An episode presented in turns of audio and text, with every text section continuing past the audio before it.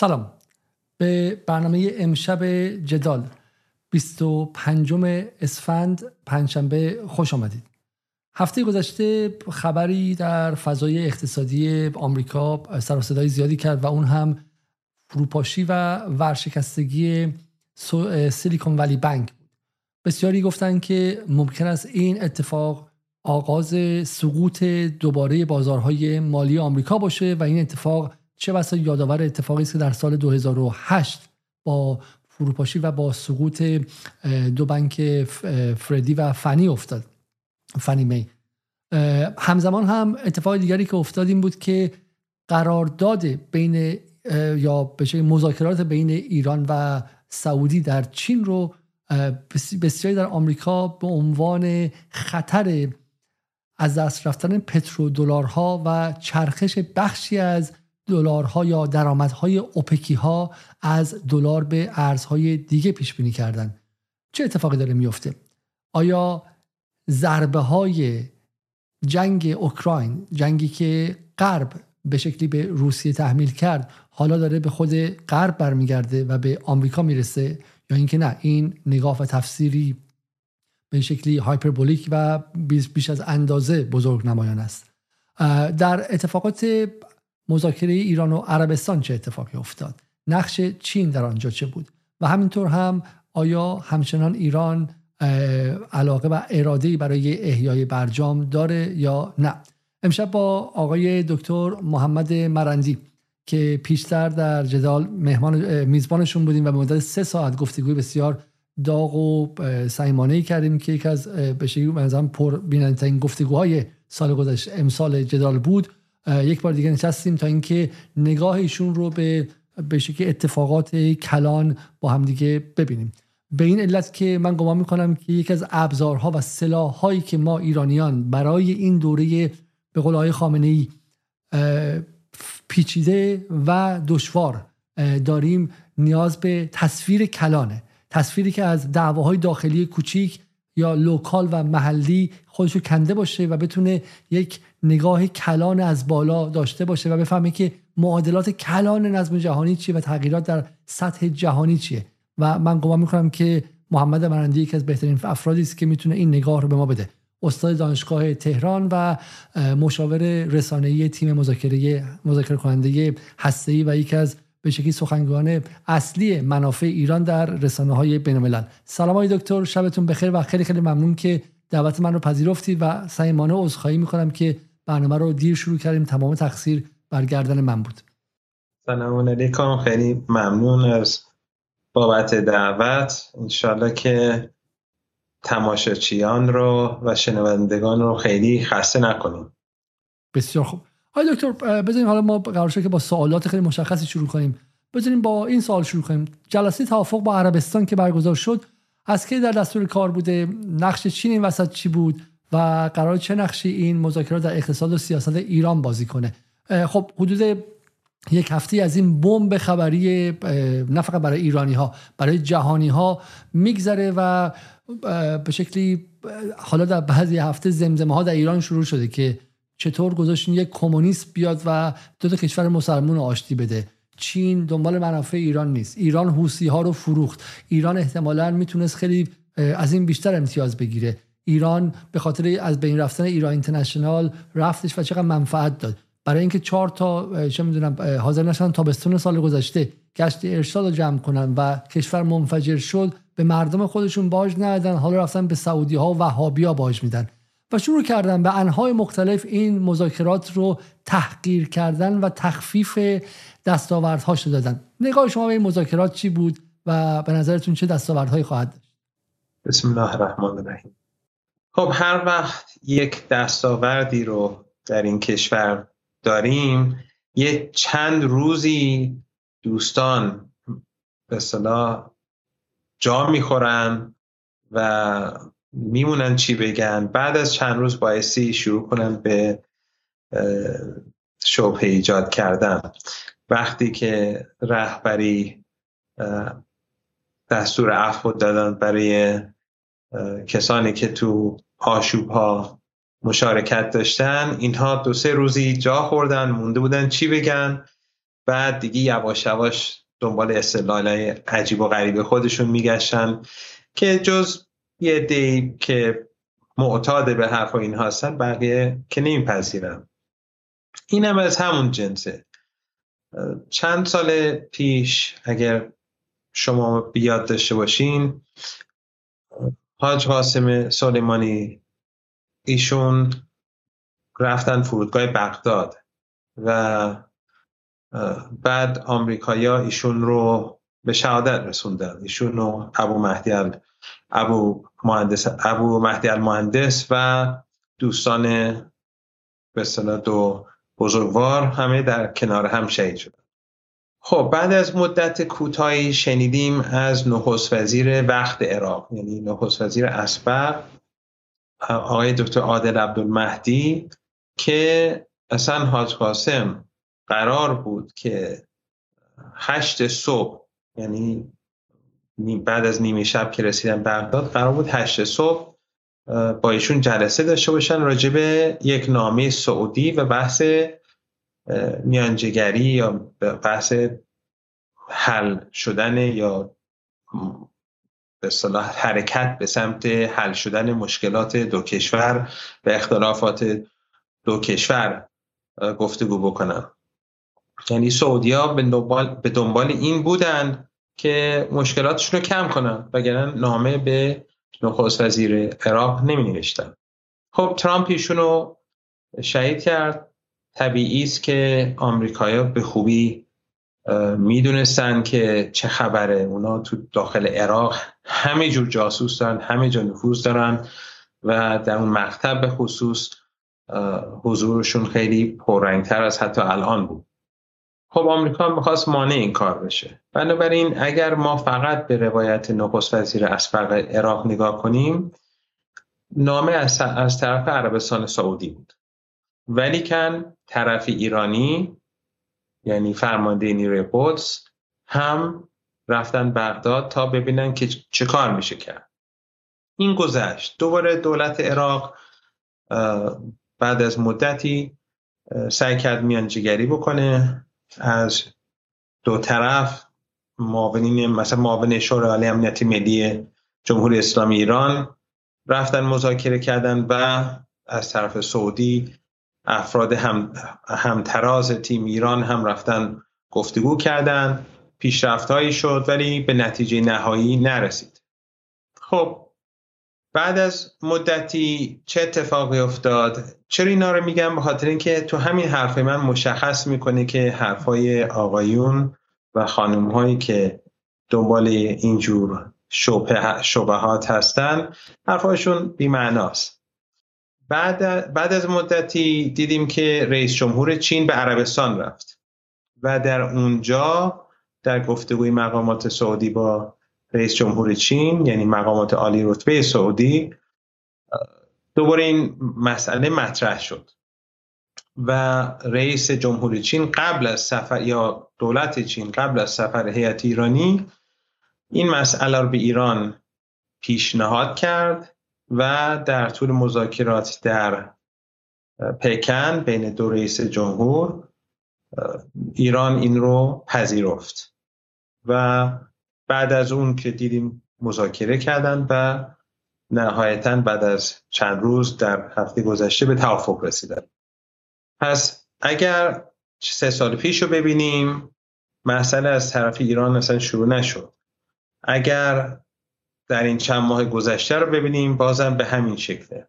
این به معنی نیستش که بخوام بگم که ایران نمی‌خواست. نه ایران هم به نفع کشورمونه که با عربستان به یک توافق سازنده برسیم. به نفع منطقه است.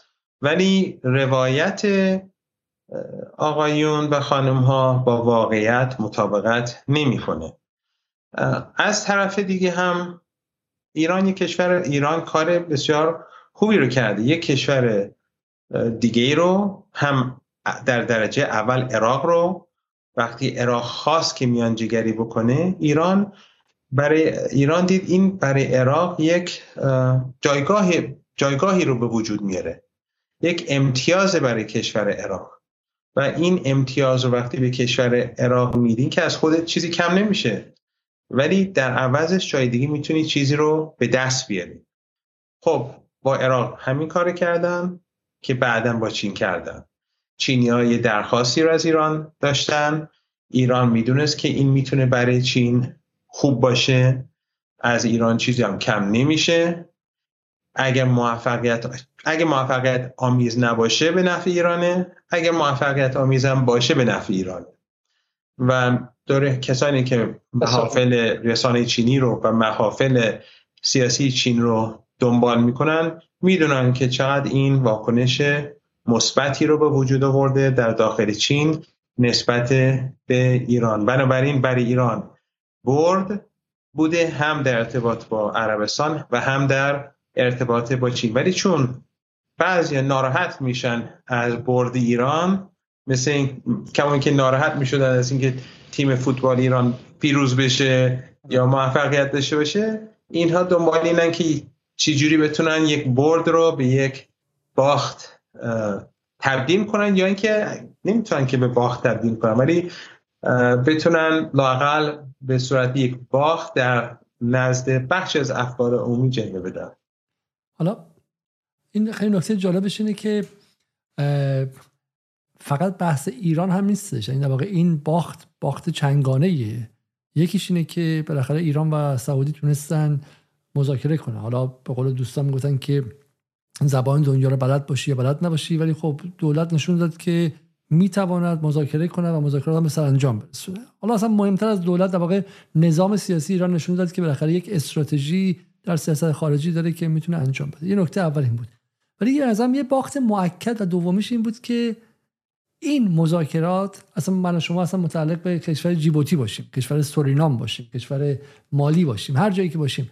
ولی خبر رو که میشنوید صلح ایران و سعودی به میانجیگری چین این واجد یک معنای نمادین جدی است. معنایی که دنیا در حال عوض شدنه. آقای دنیا آمریکا نیست. این کدوم آمریکاست؟ این کدوم سعودی های دکتر؟ سعودی که در بیتر لیک در سال 1948 متحد استراتژیک آمریکا شد. اگر آمریکا آمریکا شد و تونست جنگ سرد رو پیروز شه می‌دونست که می‌تونه به نفت اینها تکیه کنه. و اینها هم اگر وجود داشتن به خاطر این بود که امنیتشون رو از آمریکا خریده بودن. چی میشه که اینها میان و اجازه میدن چین میان جیگری کنه؟ به نظر شما معنای نمادین این قضیه که به نظرم خیلی فراتر از ایران و سعودی و اینهاست. یه معنا در سطح جهان داره. این معنای نمادین رو هم اینا می‌خواستن انکار کنن چون خود این دیگه حجت میگن میگه آفتاب آمد دلیل آفتاب. چون دلیل آمد از او رو برمتاب خود این خبر یه خطی صلح ایران و سعودی به میانجیگری چین خودش نمادی از تغییرات خیلی کلان در چرخش نظم جهانیه. قبول دارید حرف منو؟ این چیزیست که خود مقامات غربی و تحلیلگران غربی و تحلیلگران منطقه و تحلیلگران آسیایی دارن مرتب میگن تو این هفته. صبح تا شب اینو میشنویم وقتی که پیگیری می‌کنین اخبار رو از این طرف و اون طرف. و خب یه علتی که به نظرم ایران از اول گذاشت عراق بیاد میانجیگری بکنه برای این بود که این رو از غرب بگیره و از طرف دیگه یا این جایگاه رو در منطقه. و خب بعدا که چینی ها این درخواست کردن به نظر من یکی از اهداف ایران هم همین بود که نشون بده که نیازی به آمریکا نیست و, و بلکه یه نوع تحقیری هستش برای کشورهای غربی و به خصوص آمریکا. و عرض کردم دوست دوستان یا اینجور افراد شاید خودشون رو دوست ما ندونن ولی این افراد فقط کارشون چوپه درست کردنه. مثلا یه روز میان میگن خب پس آقای باغری کنار گذاشته شد. اصلا از اول این مذاکرات چون امنیتی سیاسی هست و بود توسط معاون شورای عالی امنیت ملی انجام می‌شد. خب طبیعتا در همون چارچوب کار میره جلوش دبیر شورای عالی امنیت ملی این کار رو دنبال کردن. چون این بحث وقتی که شما تو منطقه سنت کام دارین وقتی که منطقه نظام کشورهای مختلف حضور نظامی دارن و سرویس های امنیتی کشور غربی در منطقه حضور دارن. وقتی که کشور غربی شنود می‌کنن جاسوسی می‌کنن نفوذ می‌کنن در منطقه وقتی که فرمانده سنت کام یک نقش اساسی داره توی منطقه خب طبیعتا تو در کشور ما شورای امنیت ملی نقش مهمتری رو ایفا می‌کنه.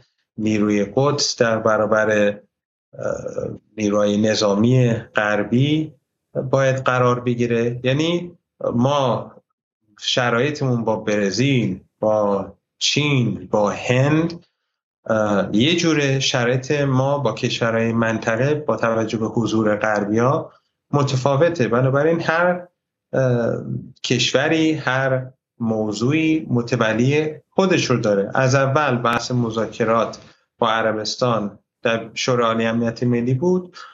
یعنی شورا این شورای امنیت ملی بود که نقش محوری داشت با حضور دیپلمات و دیگران و تا آخرم همین بود. این یه شبهه بی خودی است که اینا درست می‌کنن. البته شبهات دیگه ای رو هم درست کردن. مثلا گفتن وال, وال استریت ژورنال. آمد گفت ایران تعهد کرده که به حوسی ها یا انصار الله در واقع اینا میگن حوسی برای اینکه تحقیر کنن این مردم ها انصار الله رو مثلا ایران تعهد کرده که به انصار الله کمک نکنه. اصلا همچین چیزی نیست. رابطه ایران با انصار الله با دوستان دیگرش در سراسر منطقه تغییری نکرده. و اینا فقط اینو میگن برای اینکه القا کنن که ایران موضع در موضع ضعف یا اینکه رسانه غربی در تلاشن از طرف دیگه که دوباره دو کشور را در برابر هم قرار بدن در این هفته های آتی. مطمئن باشید که تلاش زیادی خواهد شد در کشور غربی و در منطقه و در داخل کشور خودمون توسط مخالفین نظام. که همونایی که تا دیروز می‌گفتن که باید صلح ایجاد بشه حالا اینا میگن که بایستی یه،, کاری می‌کنن که مردم رو تحریک بکنن در برابر عربستان. ولی نه این بحث وال استریت ژورنال کاملا کذبه ولی توافق ایران عربستان می‌تونه آثار بسیار مثبتی و نیروی خوبی باشه یا به ظرفیت جدیدی رو به وجود بیاره که عربستان بتونه حرکت های مثبتی رو دنبال بکنه با مردم یمن با سوریه با عراق با لبنان. دیدیم که اون خارجه عربستان صحبت از گفتگو با سوریه کرده از طرف دیگه گفته که مردم لبنان بایستی مشکلات خودشون رو خودشون حل کنن. خب اینا حرفای مثبتیه. حالا انشالله که به همین شکل پیش بره تا تنشا در منطقه کاهش پیدا بکنه و به نظر من این اتفاقات نمی‌تونه رخ بده بدون اینکه ما در اینو در نظر بگیریم که غربی تضعیف شدن وقتی که آمریکا از افغانستان خارج شد و همه دوستانش رو همینجوری رها کرد کشور مثل عربستان امارات دیگران اینو دیدن و متوجه شدن که این بسر حامیشون همچین آدم مطمئنی نیست. و حتی موقعی که مذاکرات توی پکن صورت می گرفت بین ایران و عربستان دیدیم که تو گرجستان چه اتفاقی افتاد. دولت و مجلسی که دوست غربه صرفا به خاطر اینکه می‌خواستن حاکمیت ملی خودشون رو تقویت بکنن کمی تقویت کنن شدیدا مورد حمله انجوهای غربی و دولتهای غربی قرار گرفت. خب این کشورها که می‌بینن دوستان غرب بهشون رحم نمیشه طبیعتا حساب کتاب می‌کنن میگن ما بایستی مشکلاتمون با دیگران حل بکنیم ارتباط ارتباطاتمون رو با دیگران تقویت بکنیم تا آسیب پذیریمون کم بشه. یا همچنین خود جنگ اوکراین الان می‌بینیم که آمریکایا عملا اروپا رو قربانی کرده. بزرگترین قربانی هم آلمانه. آلمان داره رو از دست میده. دیگه گاز ارزان روسیه نیست باید از LNG استفاده بکنه. این دیگه اقتصاد آلمان رو غیر رقابتی کرده. از طرفی صادراتش رو به روسیه را تقریبا این وضعیت این تحریم ها از از بین رفته. این صدها میلیارد دلار تجارت عملا از بین میره و در طول سالها خیلی بیشتر از این حرفها. خب آمریکا اروپا رو قربانی کرده. آمریکا اینجوری رفتار می‌کنه با گرجستان. در افغانستان این کار می‌کنه. خب کشورهای مثل عربستان حساب کتاب می‌کنن و میگن که خب ما بایستی طبیعتا رابطهشون با آمریکا رو از بین نمی‌برن. بالاخره اینها یک عمر زیر سایه آمریکا حرکت کردن. ولی سعی می‌کنن که یه مقدار رابطهشون رو با دیگران تقویت بکنن تا آسیب پذیریشون کمتر بشه. بسیار خوب. حالا چون شما این بحث اوکراین رو هم مطرح کردیم من می‌خواستم دیرتر بپرسم از شما. ولی چه ماجرایی شد؟ بحث زمستان سخت. چون شما در برنامه قبلی در جدال بحث زمستان سخت رو مطرح کردید و بعد یک به قول انگلیسی تورنت خب یک سیلی از حملات به شما انجام شد. منتظر شدن دیدن که وقتی که توی زمستون گاز توی یکی دو تا شهرهای ایران قطع شد از صدها شهر ایران گاز رسانی توی ایران بد بود گفتن که این مرندی گفتش که زمستان سخت و برگشت به خودشون بعد عکس میفرستن از زنها و مردا تو اروپا که دارن با آسین کوتا را میرن و بعد تو ایران آدما میلرزن و غیره. اگه از بدیم برای برای یه تغییر ذائقه از این توییت ها رو نگاه کنیم. خانم سارا معصومی رئیس بخش سیاست خارجی روزنامه اعتماد میگه که به نقل از آرش رئیس نژاد فکر میگه ابلهانه است که بحران انرژی اروپا را پیروزی دانست چرا که کشور کشور گازی برای صادرات ندارد. ایران بر از گاز نشسته ما با سیاست کنونی در ژئوپلیتیک انرژی نابود شده. بارها از روندهای نوین ژئوپلیتیک گفته شده اما شنیده نشد. تا آنگاه که زمستان سخت آمد اما برای ایران بسیار سخت تر آمد. فاطمه کلانتری میگه وقتی ایده زمستان سخت مثل بومرنگ به صورت خودمان می‌خورد. خب. آذر منصوری فقط رئیس اتحاد ملت که جایگزین جایگزین مشارکت شد میگه در جهان امروز کشورداری به شیوه عصر حجر ممکن نیست به خود بیایید. زمستان سخت. عباس عبدی که می‌شناسین شما میگه مخاطب پست های طرفداران وضع موجود در پرداختن به زمستان سخت اروپا روحی دادن به طرفداران خودشان است. و اگر بر فرض هیزم و پشکل هم بسوزانند نشانه این است که تحمل می‌کنند ولی از سیاست رسمی خود در اوکراین دفاع می‌کنند. چنین مقایسه توجیگر بیکفایتی داخلی در مدیریت انرژی نیست. برم بازم رویا پردازی زمستان سخت و عاقبت تندروها. چرا برخی مسئولان اجرایی پاسخگوی تصمیم های اشتباه خود نیستند؟ و شما که پیش بینی زمستان سخت اروپا رو کردید از پیش بینی زمستان سخت خودمان عاجز بودید. روزنامه اعتماد نوشت کسانی که از مدتها پیش پیش بینی زمستان سخت اروپا رو کرده بودند آیا در مخیلشان نمی گنجید که این زمستان سخت گریبان مدیریت کشور خودمان را خواهد گرفت. برام انتخاب گفته که زمستان سخت اروپا برای ایران گران تمام شده و اکنون تقریبا تمامی سیستم بروکراسی و مدارس و دانشگاه تعطیل شدند.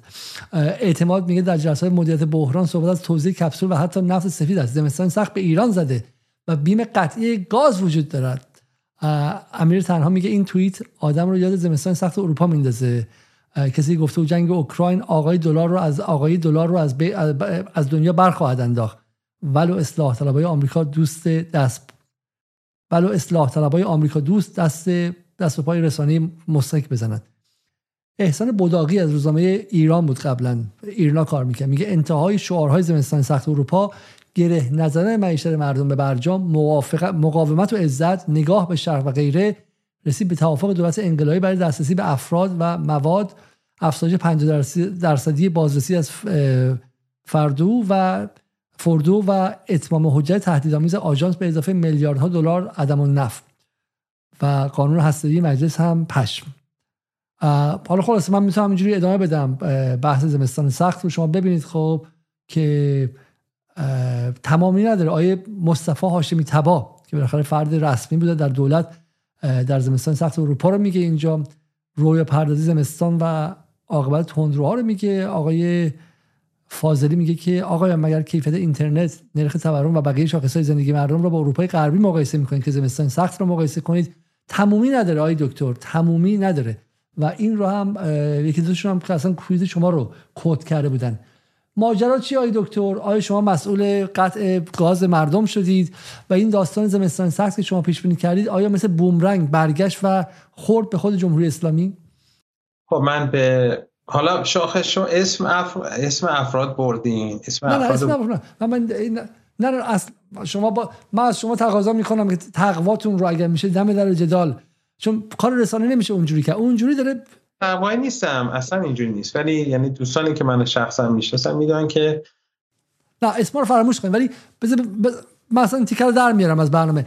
حمله سنگینی شد به این مفهوم زمستان سخت شما و ازش یک کاریکاتور ساختن. در واقع به قول انگلیسی کاریکاتورایز کردنش. خب و خیلی چیز یه ورژن خیلی تمسخرآمیز ازش در آوردن در حالی که منظور شما این نبود. منظورتون اگر میشه یک بار دیگه بلندتر از زمستان سخت بگید. ببین بزرگوار خیلی از این افراد دقیقا می‌دونن که منظور من چی بوده و من فکر می‌کنم که طرفداران می‌دونن چی بوده؟ اولا من تسلیت میگم که برف این زمستون برف خوبی داشتیم. متاسفانه دیدیم کوهای تهران دور برف آمده این فاجعه بزرگ رو به همگی تسلیت من نمی‌دونم واقعا بلای چه مشکلاتی رو برای این مردم به وجود میاره که این برف اینجوری میاد.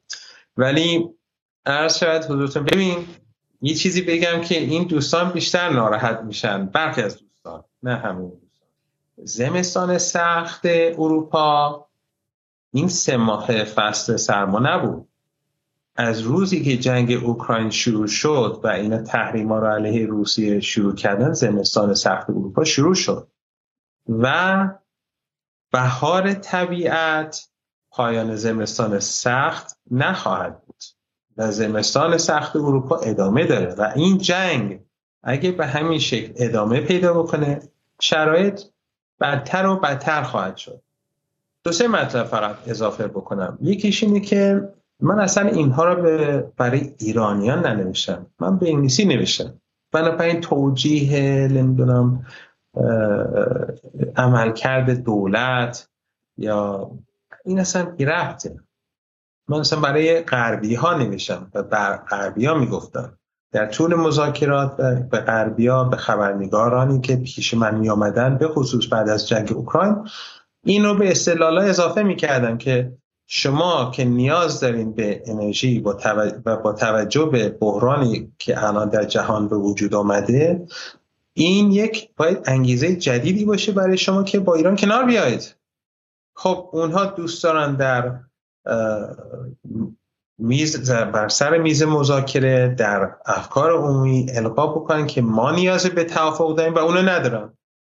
ما هم باعث باعثی به اینها تفهیم می‌کردیم به نخبگانشون تفهیم می‌کردیم که شما هم به توافق نیاز دارید. اینجوری شما می‌تونید امتیاز از طرف مقابل بگیرید. میز مذاکره که اصلا به من ربطی نداره. اگر دوستان تصور می‌کنن که صبح تو وین آقای باقری بلند می‌شد و توییت های منو میخون می‌گفت ای زمستان سخت پس ما مذاکره نکنیم. یه فکر کنم نسبت به فهم اوضاع احوال وین کمی دچار توهم بودن و هستن. واقعیت اینه که من اصلا کاری با میز مذاکره نداشتم. من وظیفم این بود که به غربی ها تفهیم بکنن که ما قدرتمندیم و شما به ما نیاز داریم. کما اینکه تو اون برنامه هارتاک بی بی سی که یه بار شما محبت کردین و تعریف کردین من همینو گفتم وقتی که مجری گفت چرا شما غنیسازی رو در, در سطح بالا انجام میدین؟ من گفتم این اهرام ماست. این اهرام ماست که اون گفت عجیبه چه حرف عجیبی. بله اهرام ماست. ما برای اینکه طرف مقابل رو وادار بکنیم که بحث رو جدی بگیره همین کار می‌کنیم. بعد بحث های رسانی تأثیر گذاره من یک مثال رو عرض بکنم. در طول مذاکرات وین خب افتوخیز زیادی داشتیم. و در یه مقطعی که من توضیح نمی‌خوام خیلی شفاف توضیح بدم در یه مقطعی اروپایا به واسطه رسانه غربی که واقعا مثل سرباز برشون کار می‌کردن. یعنی تو ایران خیلی از رسانه ها علیه ما کار می‌کردن در غرب همه در چارچوب حکومت های غربی کار می‌کردن. مذاکره کنندگان غربی به رسانه یک اطلاعاتی رو دادن و یه حرفایی زدن که دروغ بود. نمی‌خوام شفاف بگم چی بود. ولی یه دروغین آی دکتر باقری این نکته رو به من گفتن و به من اجازه دادن که با کمی ابهام اینو توییت بکنم. فقط توییت کردم. حالا یادم نیست یه دونه دو تا سه تا فکر کنم چند تا بود شاید یه دو تا مصاحبه به شکل مبهم یه سری چیزا رو توضیح دادم. فردا شاید یا حالا فردا نه چون فکر کنم دو سه روز طول کشید. یه دفعه آقای باقری من دیدن گفتن که حالا گفتن که به من از من خواستن که آتش بس کنیم یعنی بنده با یک تویتر توییتر حساب توییتر در برابر با یه خمپاره شست به قول قدیمی ها در برابر توبخانه طرف مقابل تونستیم یه کاری بکنیم که اون آقا بگه بس. یه دعوا یه دعوا مقابل سی و سی بی اس و دیگه عربیه و امپراتوری دروغ امپراتوری اور امپراتوری دروغ. بله. با یک چند تا حرکت کوچیک طرف مقابل با دکتر باقری گفت آتش بس کنیم. یا تا بعد درگیر درگیر رسانه ایجاد نکنیم. بنابراین تأثیر گذاره این کارها. و, و بعد دکتر باقری به من گفتن پس دیگه راجعی موضوع ادامه ندیم. من دیگه ادامه ندادم. یعنی ما می‌خواستیم کار پیش بره. ما که دنبالی نمونیم که کار خراب بشه. ولی وقتی اونها فشار میارن شما باید فشار بدید. وقتی اونها تحقیر می‌کنن شما بایستی تحقیر بکنید. وقتی اونها می‌خوان بگن دستتون خالیه بایستی بگین دست ما پره و دست شما خالیه. این واضحه. یعنی این دوستان که این چیزا رو نوشتن من فکر می‌کنم که شاید بعضشون هیچ وقت یعنی یک کسی که بقالی داشته باشه یک کسی که مغازه داشته باشه کسی که خرید فروش بکنه یه دست فروش تو خیابون انقلاب و یا خیابون جمهوری می‌فهمه که چه جوری کار کاسبی باید کرد. ولی برخی از این دوستان به نظرم برخی از دوستان شاید این مسائل رو خیلی حالا واقعا سوالشون از شما اینه که شما که رفته بودید وین به عنوان مشاور رسانه تیم ایران. حالا بگذاریم که اصلا ایران من اصلا میگم ای کاش من ایرانی نبودم که راحت تر می‌گفتم. که به عنوان غریبه. اگه من یه انگلیسی آزادی خواه و حر بودم به شما می‌گفتم که آخه شما چطوری رفتین تو مذاکره؟ پرس رو که توی اروپا بستن. راشر تولی هم که قبلا به شما همدل بود و که ممنوع کردن. دیگه کسی نمی‌تونه ببینه. یک نفر از نظر رسانه ای که یه رسانه که ندارین که. بعد شما یه نفر اومدین یه دونه محمد مرندی رو آوردین. و اینا حرفشون اینه این دوستان ایرانی که چرا این محمد مرندی هم به نفع آمریکا توییت نمی‌زنه؟ چرا همین محمد مرندی هم؟ حرفشون از خیلی عجیبه. چرا نماینده واقع مشاور رسانه تیم مذاکره کننده ایران به نفع به ضرر تیم مذاکره کننده ایران توییت نمی‌زنه؟ یه بخشش اینه. ولی بریم برگردیم سر زمین من خیلی خیلی راحت بهتون بگم. این این دوستان من منظورم این چند نفره که شما نام بردین نیست. من کلی هزاران نفر آقای دکتر. اصلا واقعا اون اسامی فراموش کنید. حرفاشون پرتناقضه. از یه طرف اینها رسانه های غرب آن دارن که رسانه که حکومت های غربی همه رسانه ما رو بستن و همه رسانه منتقد منتقدین منتقدین رو بستن. ولی اینا آزادی بیان دارن. کارهایی که مثلا این رسانه فارسی زبان تو غرب می‌کنن علیه کشور خودمون اگر به هر زبان دیگه بوده اینا رو میبستن. همشونی میبستن. و اینا رو میبردن دادگاه. یا مثلا به عنوان مثال همون حرفایی که بی بی سی فارسی به ایرانی می‌زنن برعکسشو به عراقی میگن به عربا میگن. یعنی به ایرانیا میگن پولاتون داره میره کشور عراق به عراقی میگن دلاراتون داره میره کشور ایران.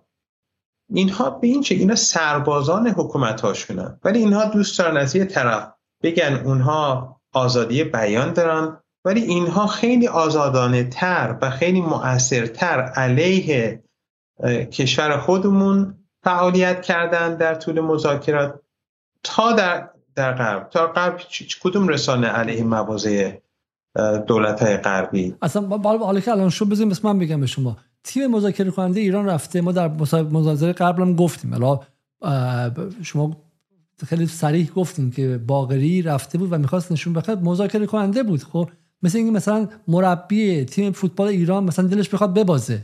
این می‌خواد خودشون نشون بده. اصلا از همه به کنار رفته که خودشون نشون بده و نشون بده که من توانایی مذاکره دارم. قبلی هم حتی بهتر.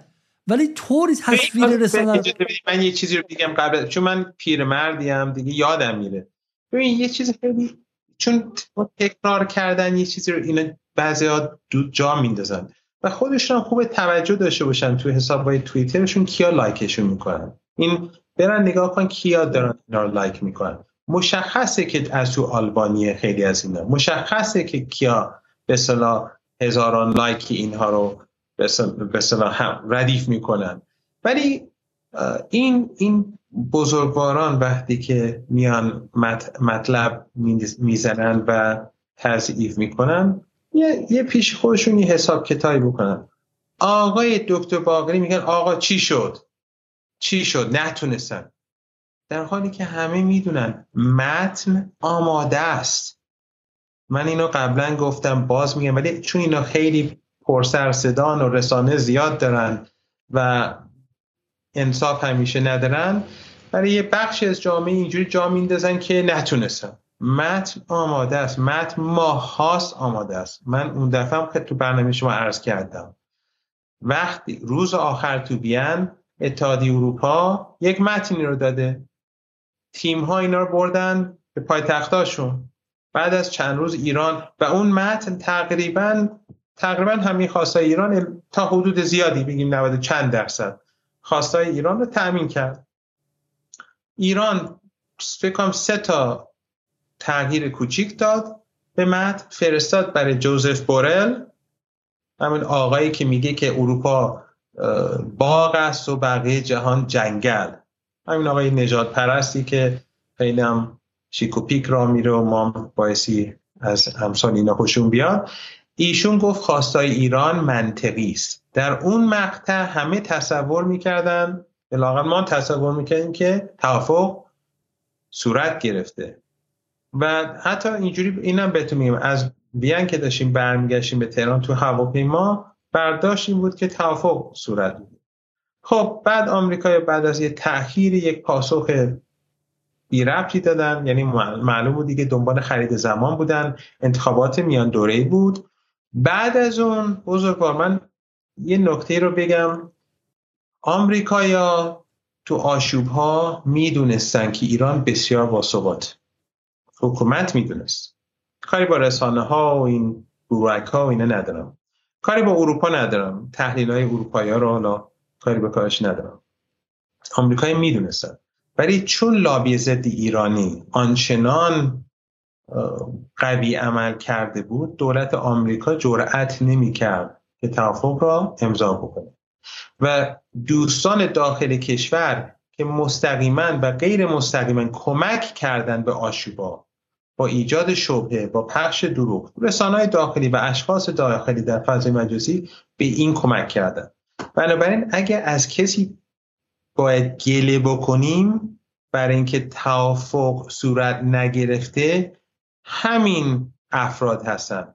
وگرنه همین دوستان می‌دونن اون مطلبی که آقای دکتر باغری در شورای عالی امنیت ملی در پشت درای بسته و یه سری از خبرنگارا گفتن که متاسفانه یکیشون رفته درز داده همون مطلب, همون مطالب مطالب متن, متن نهایی بود و بسیار خوب بوده برای کشور. نمی‌خوام بگم ایدئال بوده. و اینم بازم برگردم به عقب. بنده زحمات آی دکتر ظریف رو بایستی اینجا ازش یاد بکنم. ضعف های برجام قطعا کم نبوده. همه متون حقوقی شما یه مطلبی رو می نویسین بعد وقتی در عمل میره ضعف توش پیدا میشه. اون ضعف ها بایستی اصلاح بشه. حالا چرا برجام ضعیف بود؟ من عرض کردم قبلا من اونو بیشتر تقصیر آیه دکتر روحانی می‌دونم. قبلا هم توضیح دادم وقتی که دکتر روحانی رئیس جمهور میشه و بعد میگه خزانه ها خالیه میگه اولویت من برجامه طبیعتا طرف مقابل اینو به عنوان ضعیف بودن طرف ایرانی به حساب میاره و این رو گفتن به خود افراد مختلف مذاکره کننده و دیگران.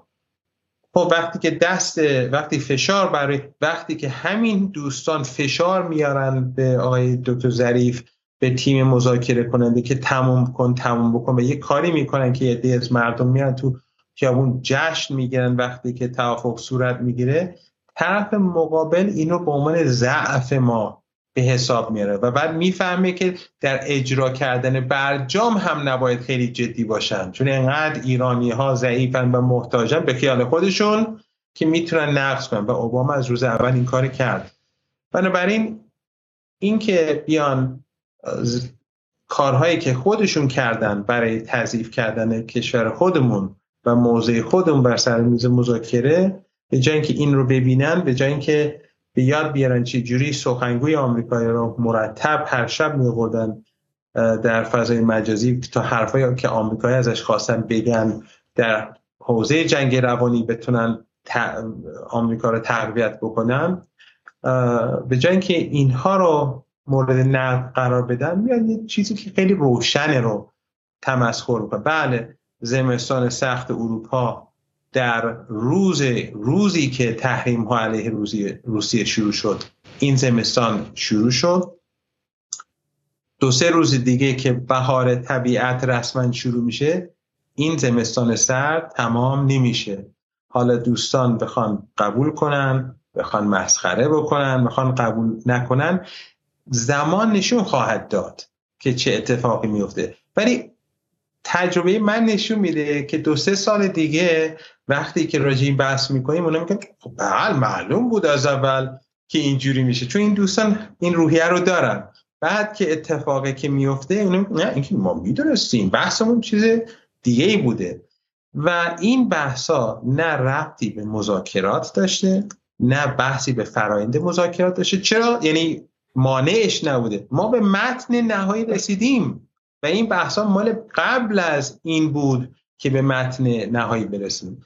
و الان ما بایستی به آمریکایا فشار بیاریم که آمریکایا به ما نیاز دارن تا اونها بیان این توافق رو امضا بکنن. حالا اولا که حدود 2061 نفر در یوتیوب و 450 نفر در روبیکو برنامه رو می‌بینن. حدود 2500 نفر به زنده برنامه رو می‌بینن. از همه به همه دوستانی که دیرتر پیوستن یک بار دیگه سلام عرض می‌کنم با محمد مرندی استاد دانشگاه تهران. دکتر محمد مرندی استاد دانشگاه تهران و مشاور رسانه علی باقری در وین صحبت می‌کنیم. امشب در مورد مسائل متعددی و هدفمون هم به شکلی کمک به شکلگیری یک تصویر کلان از تغییرات جهانیه برای اینکه معتقدیم که این ابزاری به ما میده که کمتر دست دعواهای پروپاگاندایی و جنگهای رسانه‌ای بیفتیم. آی دکتر همین که ما داشتیم با هم صحبت می‌کرد. آه ها ها اصلا همه این روزه رو من خوندم که بعد بگم لطفا لایک کنید. خیلی کاستیوی بلدیم یه چیزایی رو. برای همین گفتیم انسان سر. این لایک کن برای که کاستیوی خوب بشه. لطفا لایک کنید داره. لطفا لایک کنید که بقیه دوستانم بیان. ما امشب هم شب بتونیم رکورد بزنیم. دفعه قبل به یوتیوب از 3000 نفر رد شد و روبیکام هزار ما 4000 تا همزمان داشتیم می‌دیدیم. و همین لایک کنید که به دست دوستان دیگه برسه. شب به شکلی پنجشنبه هست. حالا خیلی از مهمانی ها برگشتن و می‌تونن برنامه رو ببینن. آقای دکتر همین که داشتیم ما با هم صحبت می‌کردیم یه خبری در فضای رسانه‌ای اومد از تسنیم براتون می‌خونم این رو. و اون هم این که همونطور که می‌بینید شما گفتگوی تلفنی مهم امیر عبداللهیان و آقای جنگل. خب من بهش آقای جنگل. خب و این روزا به ویژه وقتی که اخبار داره میاد که آلمان داره دی اینداستریالایز میشه آلمان داره صنعتی زدایی میشه و تبدیل به جنگل میشه برای من جالبه که ایشون از جنگل صحبت می‌کرد. حالا خلاصه آقای امیر عبداللهیان و آقای جنگل آقای بورل در مورد موضوعات مختلف از جمله برجام رایزنی کردن. و تبلیغ ادویه جنوب هم می‌کنه. چی بود؟ نه نه این مال مال تصنیم آقای دکتر متاسفانه. میان شما با اینا یه حساب کتاب دارید. آقای دکتر تمام رسانه های ایران از جمله رسانه های متعلق به سپاه و متعلق به عضو می‌خوام از شما متعلق به جاهای دیگه یه لحظه اگر وایسید بله بله. متعلق به سپاه و فارس و اینها همشون تبلیغ های عجیبی داره. ما در جدال یک ریال از جایی تا به تبلیغ نگرفتیم ولی فارس و تصنیم نمی‌دونم چرا تبلیغ دارن. لطفا اون ادویه رو پاک کنید. حالا خلاصه. اینجا میگه که میگه در گفتگوی ایشون در خصوص لغو تحریم ها وضعیت اوکراین همکاری آژانس بین‌المللی اتمی و ایران رایزنی کردند.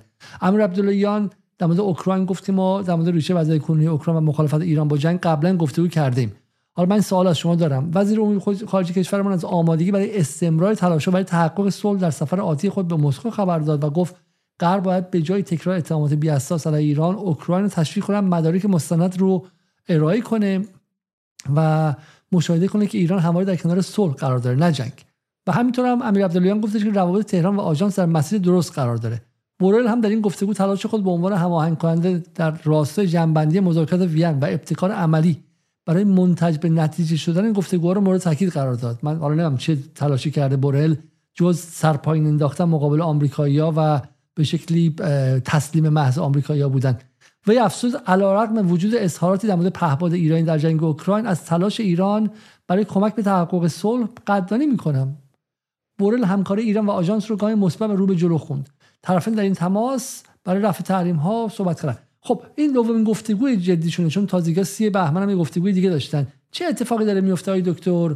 و آیا برجام مرده برجام زنده است؟ شما به قول معروف به شکلی مرد برجام هستید. و خب همه راه ها به شما ختم میشه و مخاطبان می‌خوان بدونن که شب قبل از یه سه روز قبل از عید برجام چی میشه؟ بعد خیلیشون که فکر می‌کنن دلار به برجام مربوطه می‌خوان بدونن دلار چی میشه؟ ما رو در این شب زلالت از به سمت اخبار خیلی سری هدایت کنید لطفا. خب شما که می‌دونین که به مذاکره کننده نبودم و نیستم و و مرد برجام نیستم. ولی و البته این مذاکرات در مورد برجام نبوده. در مورد ایجاد فرایندی که برجام دیگه مثل سابق ازش سوء استفاده نشه. یعنی یک به مذاکره برای حفظ برجام بوده. تا دوباره غربی سر ما در اجرا کلا نذارن همه این بحثا برای این بود. ولی و برای حفظ دستاوردهای هسته بعد از خروج آمریکا. چون آمریکا که قرامت نمیده بنابراین ایران گفته ما بایستی اون دستاوردهای جدیدمون رو حفظ بکنیم. این بود بحثا. ببینید من بازم عرض می‌کنم. این همون بحث یه جوری بحث بحث میشه به همون زمستان سردی که غربی درش قرار گرفتن و ادامه خواهد داشت. من فقط قبل شما ادامه بدید دوستان اگر سوالی از آقای دکتر مرندی دارن من مستقیم می‌تونم سوالاتون رو بیارم بالا بپرسید. با یه هشتگ سوال هشتگ سوال بپرسید. همینطور هم در توییتر اگر با هشتگ جدال اگر سوالاتون رو بپرسید من اون سوالات رو هم می‌تونم از آقای مرندی بپرسم. برای همین توییت بزنید هشتگ جدال و و ما این رو از آقای مرندی در طی برنامه مستقیم خواستیم بگیم اشکال نداره. چی کجا اگه... بگم؟ اگه خواستم فوشی هم بدن اونم بخونیم. حالا فوشا هم فوشا هم میدیم. خب بله بله بله بله. نه خودتون فوش ندین. منتقل نه نه فوش رو منتقل می‌کنیم. خب. ببینین اگه غرب غربیان نیاز به توافق با ایران نداشتن اگه ما چیزی برای ارائه دادن نداریم اگه ما انرژی نداریم اگر ما ظرفیت نداریم اونا می‌خوان با ما توافق کنن چیکار؟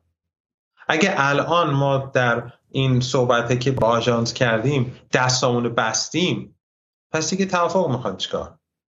این دوستان متوجه تناقضگویی های خودشون نیستن. واقعیت اینه که هر چقدر میریم جلو شرایط غربی ها بدتر میشه.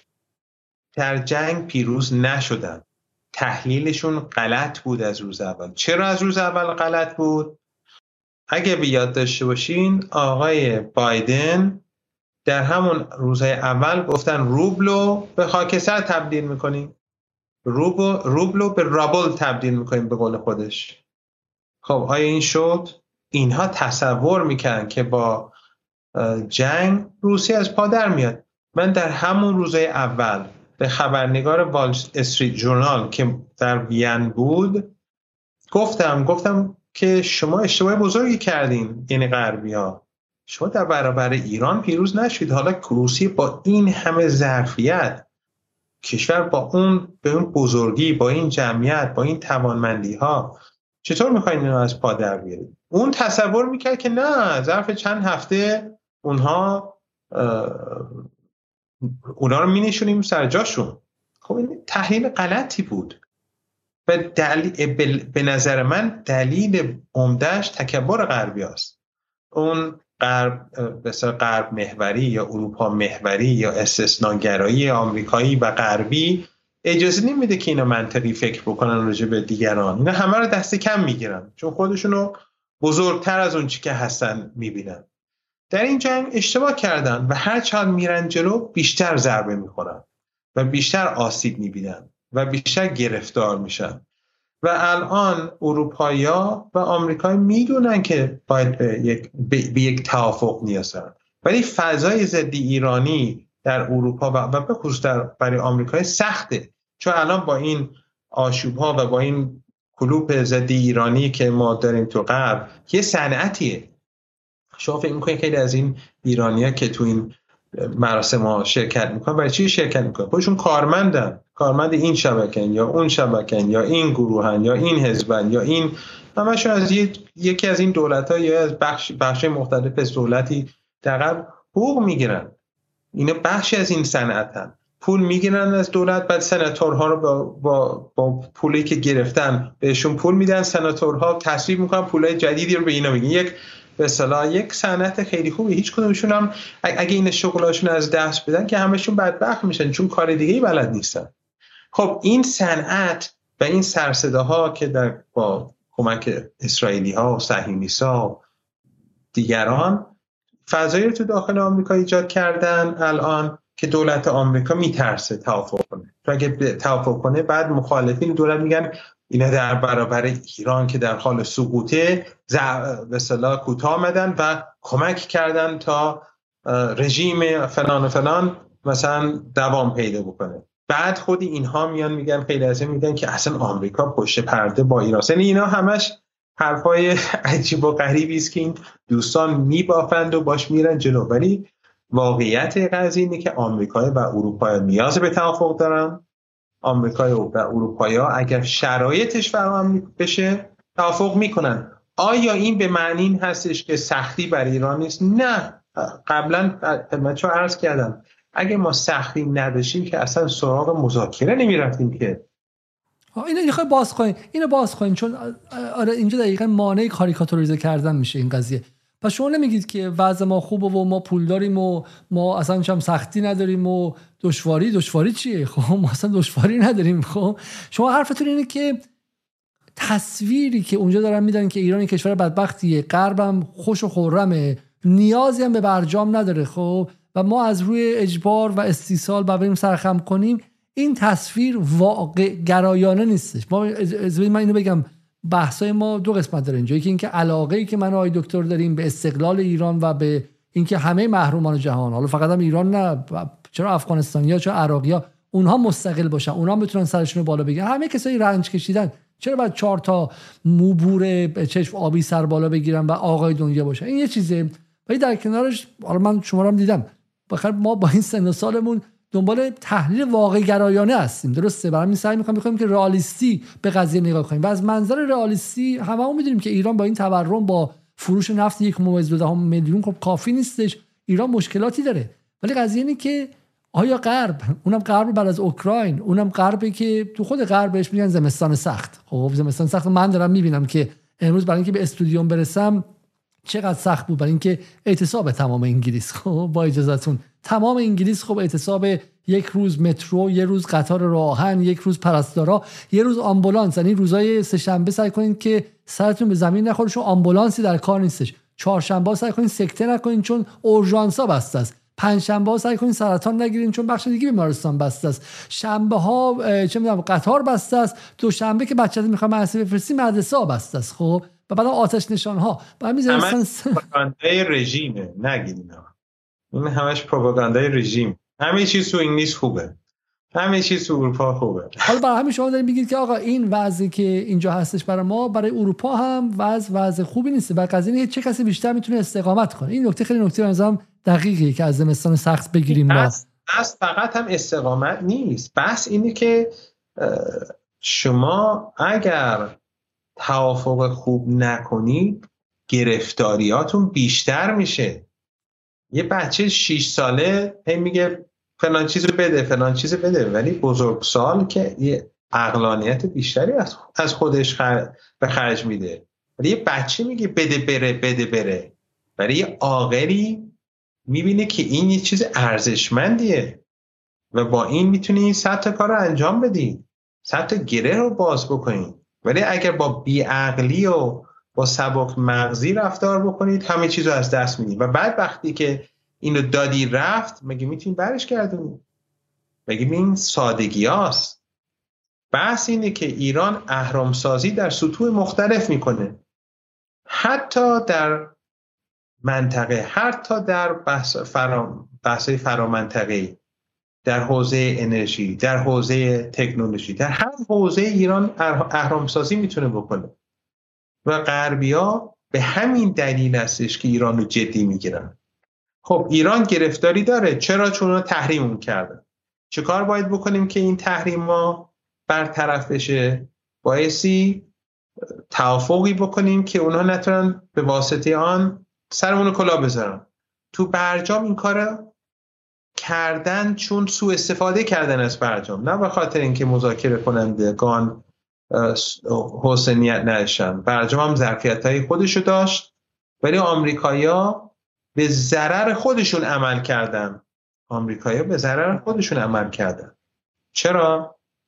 در همون 2015 که مذاکرات صورت گرفت و داشت توافق می‌شد خود رهبری فرمودن که اگر آمریکا با حسن نیت به تعهدات خودش عمل بکنه ما می‌تونیم راجع مسائل دیگری هم مذاکره کنیم.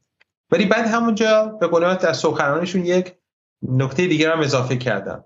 گفتن که ولی من بعید می‌دونم که این کار رو انجام بدم چون آمریکا رو خوب میشناختن. آمریکایا زیان کردن از این کار. ما هم ضرر کردیم. اونها هم ضرر کردن. اگه آمریکایی به تعهدات خودشون عمل می‌کردن مشکلاتشون با ما کاهش پیدا می‌کرد. می‌تونستن با ما مثل رابطه مثل چین داشته باشن. می‌تونستن با ما رابطه مثل رابطه ما و روسیه داشته باشن. ولی خودشون به هم زدن. خودشون نه این اولین بارشون هم نیست. وقتی که اون به صلاح با کنکو ایران رفته رفت و توافق کرده که میدان نفتی بده آمریکایی رفتن ایران تحریم کرد. وقتی تو افغانستان به صلاح همراهی کردن تا القاعده که 11 سپتامبر رو به وجود آورده القاعده سرکوب بشه شده محور شرارت و مثال ها زیاده که نمی‌خوام دیگه همه رو خسته کنم. ولی کن ایران نیز ضرر کرد. چرا؟ چون ایران به دلایل وجود رسانه های مختلف به دلایل وجود افراد خاصی افراد مختلفی در دولت ایران نتونست اون حفاظهای لازم رو به وجود بیاره برای اجرای صحیح برجام.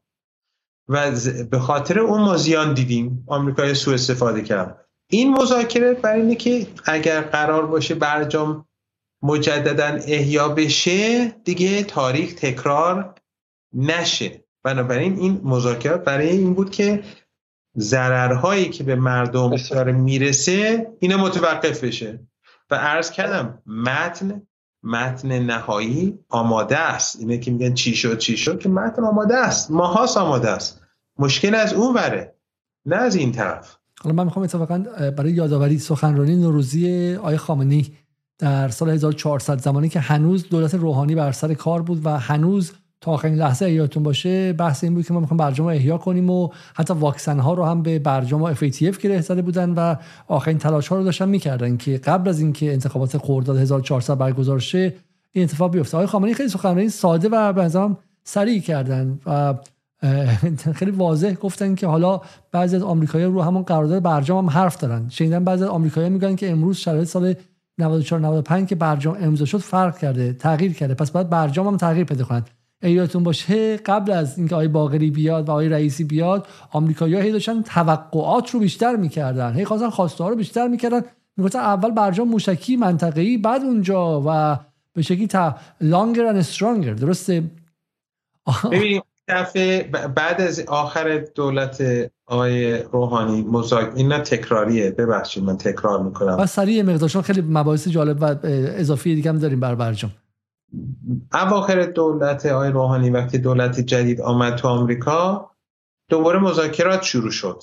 ولی چی؟ هی آی روحانی می‌گفته هی آی روحانی می‌گفته تمامه داره درست میشه. این این یعنی داره, پیام میده به طرف مقابلی که من عجله دارم. قبل از اینکه انتخابات صورت بگیره من باید نتیجه بگیرم. و یه نکته هم هستش که من شاید خوب نباشه بگم. ولی آی دکتر من شخصا و شاید دیگران با دکتر ظریف گفتم ما باید از آمریکا بخوایم که قرامت بده. معنیش نیستش که آمریکا قرامت خواهد داد. شما اینو میگی که میگه قرامت باید بدی؟ که آخر سر از یه جای دیگه امتیازی بگیری. اصلا نراتیو رو عوض کنه. حالا من می‌خوام دیگه واضح بگیم. آقا باید روایت عوض کنیم. من من اگه شما با کسی دعوا شه اون تو گوشه زده باشه نه با بگاره مساوی. بعد یه کاری کنین که حداقل طرف یه خورده خجالت زده باشه. دیگه تکرار نکنه این کارو. لاقل بدهکار بدهکار بشه. شما اگه بدهکاری داشته باشه. ولی آقای آقای ظریف هم رفتن اینو گفتند. گفتن آمریکا باید قرامت بده. و بعد آقای روحانی فکر کنم تو جلسه هیئت دولت یه چیزی گفت نه نیازی نیست. بعدا که آقای ظریف دوباره یه جای دیدم گفتم چرا اینا نمیگی؟ و وقتی رئیس جمهوری جوی حرف بزنه من دیگه چی بگم؟ راست میگم بنابراین اشکال کار برخی از دوستان اینه که مسائل رو درست براشون جا نمیافته و بعد این کسانی که هی سر صدا می‌کنن و شلوغ می‌کنن من فکر می‌کنم هوششون بیشتر از این حرف هاست که دانه یعنی که متوجه این مسائل خب. نباشه.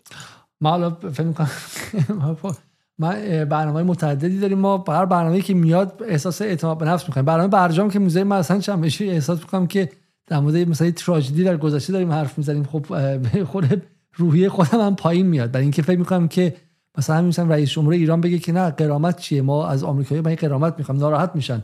قصه چیزا بهشون بهشون بر می‌خوره ولی آقای خامنه‌ای این خیلی مهم خیلی ساده میگه. میگه سیاست کشور درباره تعامل با طرفهای برجامی و در باب خود برجام سریعا اعلام شده. از این سیاست هیچ تخطی نباید کرد. این سیاستی است که اعلام شده.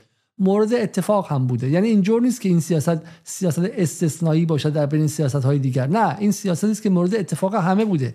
آن سیاست هم عبارت از, از این است که آمریکایی‌ها باید تمام تحریم‌ها رو لغو کنن. یک بعد ما راستی آزمایی خواهیم کرد. اگر چنانچه به معنای واقعی کلمه لغو شده بود اون وقت ما به تعهدات برجامی ما برمیگردیم. یعنی به هیچ بدون هیچ مشکلی به تعهدات برمیگردیم. این چرا؟ چون ببین آقای خامنه‌ای خیلی ساده و سریع حرف می‌زنه. 2000 تا حرف هم نمی‌زنه. مثل این دوستان که صبح می‌خواستن که چه می‌دونم سانتریفیوژ بگردونن بعد یه هفته بعد گفتن ما کی گفتیم.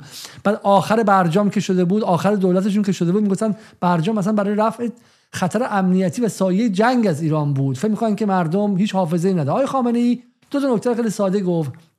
گفت جنگ نمی‌شود مذاکره نمی‌کنیم. خب تا وقتی که اونا بیان تعهداتشون انجام بدن. همینطور آقای خامنه ای 15 سال گفته که ما دنبال ساخت بمب اتمی نیستیم. حالا بچه حزب اللهیان بیان خودشون رو به در و دیوار بزنن که ما بم می‌خوام. آقای خامنه ای من به بم معتقد نیستم؟ خب آقای خامنه ای رهبر دینی هم هستش؟ برای همین تقیه و دروغ و چپ و راستانه نداره. چیزی که اونجا میگه چیزی که به خوشم معتقده دیگه. میگه من فتوا من نمی‌خوام بمب اتم. حالا محاسباتش به عنوان یه آدم رئالیستم چون آقای خامنه‌ای به شدت رئالیسته توی سیاست خارجی و اصلا ایدئالیست و اینها نیستش. رئالیسته. میگه با اونا رئالیستم. بمب اتم ایران خطراتی داره. حالا محاسبش اینه که ما نمی‌خوایم. خب؟ عوض نکرده حرفشو. حرفش همینه میگه تعارضی رو بین آرمانگرایی و واقعگرایی رو نیم نمی‌بینه. یعنی عقیدن که اینا می‌تونن در کنار هم قرار بگیرن و منم به این اعتقاد دارم. یعنی این بعضی دوستان میگن آقا آرمانگرایی یا واقعگرایی؟ و هر دو میشه. پیامبرمون دیگه مظهر همینه. ائمه ما مظهر همینه. سیاستشون و دیانتشون همسو بوده یکسان بوده. حالا حالا در اصل حرف من که این حرف آقای خامنه‌ای به عنوان یک اصل خیلی ساده است که شما بگیرید گیج نمیشید و میگه که آقا ما این انجام میدیم. بعدم بدون هیچ مشکلی به تعهدات برمیگردیم. این چرا؟ چون ما چیزی پنهان کردنی نداریم که. نمی‌خوایم مثلا یواشکی بمب بسازیم که. ما تعهدات ما اینه. الان هم می‌خوایم فشار بالا ببریم. خیلی واضحه. آیه برندی توی بی بی سی به شکلی هارد توک خیلی رسمی گفت برای اینکه می‌خوایم ابزار فشار داشته باشیم. اینجا میگه در عمل هم تحریم ها رو بردارن. چرا؟ چون ما دیگه قول آمریکایی ها رو معتبر نمی‌دانیم. چون وقتی که به ما یه بار تو گوشمون زده پاری کرده دیگه تموم اون بعد خودش رو ثابت کنه نه ما. اونه که باید بیاد و از گذشته خودش به شکلی عذرخواهی کنه و بتونه خودش ثابت کنه نه ما. این خیلی جالبه به نظر من. نکته اصلی اینه. حالا ما رسیدیم به اینجای دکتر. بیایم سراغ بحث بعدی. پس شما معتقدید که این نوشته شده آماده است. نیز هست. هستش. آماده است. خیلی وقت. همون رو از چند روز بعد از اینکه تیم ایران از گروهی مثل تیم مذاکره کننده از وین برگشت و بعد اون نامه رو با آقای بورل فرستادن و ایشون گفتن که خاص ایران منطقی است دیگه تمام شد دیگه. آمریکایان میگم به خاطر انتخابات میان دوره ای امضا نکرد و بعد از اون که شروع شد دیگه نتونستن به خاطر فشار داخلی. و اون کسانی که بایستی سرزنش بکنند کس یا سر... اونا که باید سرزنش بکنن اونا که لطمه خوردن به خاطر آشوب ها لطمه خوردن به خاطر افرادی که کمک کردن به آشوب لطمه خوردن به اون کسانی که تو داخل حرفای بی بی سی فارسی و ایران اینترنشنال و نمی‌دونم من و تو و همین رسانه در داغون سرویس های امنیت غربی رو حرف اینا رو تکرار کردن ولی با یه زبان دیگه ای. اینا بایستی مورد سرزنش قرار بیان از روز از همون روز اول مذاکرات هم روشن بود که بعضی از دوستان دنبال چی هستن؟ بالاخره یه حساب که اون قیامتی هست اونایی که به قیامت اعتقاد دارن بالاخره همشون باعث یه روزی همه همه برهنه میشن دیگه اون روز دیگه. همه چیز شفاف میشه.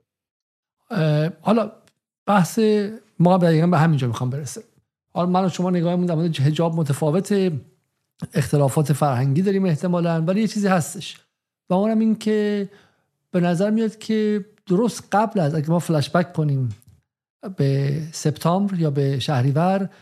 درست قبل از آغاز این داستان زن زندگی آزادی بورل از منظر معدب میگفتش که پیشنهادات ایران خیلی هم خوبه و منتظریم که آمریکایی جواب بدن حالا من فکر نمی‌خوام که آمریکایی‌ها لزوما جواب میدن چون آمریکایی‌ها منتظر انتخابات هفته نوامبر یا 17 آبان بودن درسته؟ ولی با این حال اوضاع متفاوت بود. و بعدم زن زندگی آزادی شد و بخشی از ایرانی های داخل ایران فضایی رو مهیا کردن خواسته یا ناخواسته از جمله سلبریتی ها و از جمله فک و فامیل بنده و شما و هم شما تو فک و فامیلتون بودن یا شما همتون به شکل علیه السلام هستین و یا از پسر خاله و دختر دایی و غیره و اینها. و میگن به قول معروف مثل بیماری مثل بیماری بیماری بیماری خود ایمنی بخش های از بدن ایران شروع کرد به حرکت علیه خودش. و بخشی از این اطرافیانشون هم در تورنتو و اینها بلند شدن رفتن گفتن که تحریم تحریم. عملا بخشی از ایران در خدمت تحریم کردن خودش قرار گرفت. و شما حرفتون خیلی جالبه. میگی بعد از اون دولت بایدن بخوادم دیگه نمی‌تونه. اینو من فقط توضیح بدم. چون الان ما دیگه با یه آمریکا سر کار نداریم. شما ببینید الان با یه ایران سر کار نداشتیم. روحانی سازی می‌زد اون یکی سازی می‌زد. آمریکا سالات دو, دو آمریکاست. خب اسرائیل هم تازه دو, دو اسرائیل شده. خب همین الان دعوای نتانیاهو و مخالفانشون قشنگ دو قطبی شدن و این دو قطبی منعکس هم از تو آمریکا. و یه بخشی از آمریکا نمی یعنی بخشی از این اسرائیل تو آمریکا اصلا مقابل بایدن وایسادن و همین خود بایدن هم می‌خواست با ایران مذاکره کنه و برجام احیا کنه اون طرف نمی‌ذاره. و بایدن هم دولت ضعیفیه چون کلا آمریکا دولتاش ضعیفن. دیگه دو قطبی شدید شده. پس به عبارت های دکتر مانع اصلی احیای برجام در حال حاضر کسایی که در, در زن زندگی آزادی شرکت کردن. و شاید بذار من می‌خوام اینو بپرسم ازتون. آیا اصلا زن زندگی آزادی می‌تونه بزرگ کردنش نه اینکه حالا خود قضیه ولی این همه بهش پرابال دادن می‌تونه طرح گروه های ضد برجامی در اسرائیل و جاهای دیگه بوده باشه؟ خب اگر من مستقیم نمی‌خوام جواب بدم چون پاسخ بدم چون جواب دقیق که ندارن. نه ولی این همراستایی و یه correlation نمیگم علیت ولی یه همبستگی زمانی و یه همزمانی هستش. درسته؟ قطعا قطعا اینها برنامه داشتن. از ماها قبل تو ایران می‌دونستن که یک برنامه هست در حول و حوش سالروزی که مثلا تنش ها ایجاد شد بر اثر افزایش ناگهانی بنزین. یعنی از ماه قبل بله، از ماها قبل این بحث بوده. می‌گفتن که اینا خودشون دارن آماده می‌کنن در داخل کشور دارن یارگیری می‌کنن نیروهاشون آماده می‌کنن. گروه هایی که مثل منافقین مثل سلطنت طلبان مثل گروه هایی که تو پاکستان در مرزهای ایران و پاکستان طرف پاکستان تو منطقه اصلا حکومت پاکستان که اصلا متاسفانه انقدر ضعیفه که نمی‌تونه اداره بکنه سرزمینشو. و در شمال عراق اینا حضور پررنگ دارن و غربی همین غربی که راجع تروریسم و همین چیز اظهار فضل می‌کنن همینا به اینها بودجه میدن کمک منافقین مستقرن در سراسر اروپا. همینه که تو خیابون های تهران سال 60 همینجور با منفجر می‌کردن تو تبریز تو بام تو اصفهان تو شیراز تو اهواز جای مختلف. یک شیشای خونی ما یه بار منفجر شد فرو ریختن به خاطر انفجار که در نزدیک خیابون طالقانی و نزدیک طالقانی و شرطی پشت به پایین پادگان بلی هست صورت گرفت. فکر کنم ولی ارمنی هم تو انفجار شهید شدن اینها الان در اروپا از اروپای بودجه می‌گیرن از طرف اروپای حمایت میشن. همینا. خب طبیعتا اینا برنامه داشتن. و همین گروه علا رقمی که با هم دشمنی دارن چون همشون دنبال قدرتن همشون دنبال بودجه بیشتری هستن ولی همشون یک فرماندهی واحد دارن. خب طبیعیه که اینها از هر مسئله سوء استفاده می‌کنن و روایت سازی می‌کنن. مثل قضیه مسئولیت ها که اصلا هر و میان میگن اینا می‌خوان دخترها رو بکشن یا انتخام از دخترها بگیرن.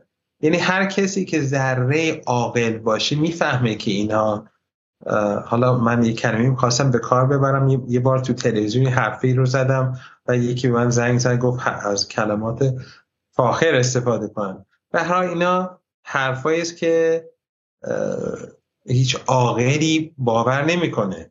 ولی یه عده از بس دیگه معتاد این رسانه های یا این کانال های این دوستان هستن. یا حالا دوستان اینا دیگه دوستان نیستن. کانال های اینا هستن دیگه هر چرندی هر تر خلاصه مطلبی که نمیگه اینا باور می‌کنه یه قشر کوچیکی هم یا چون بدنه جامعه اینا نمیپذیره کلمه که شما دوماش میگه مزخرفه درسته؟ مزخرف هیچ کنه کلمه مثلا یه چیز دیگه بگم ولی هر حال.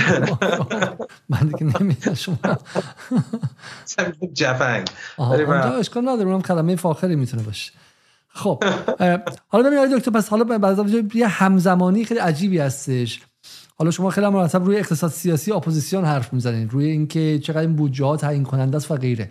پس در واقع الان مانع اصلی اگه ما شما می‌خوام بدیم که واقعا برجام ممکنه یا نه. چون اینا خیلی فعالن دیگه و الان می‌بینیم که از بروکسل بلند میشن میرن برلین تظاهرات می‌ذارن از برلین بلند میشن میرن توی آمریکا جمع میشن تو لس آنجلس.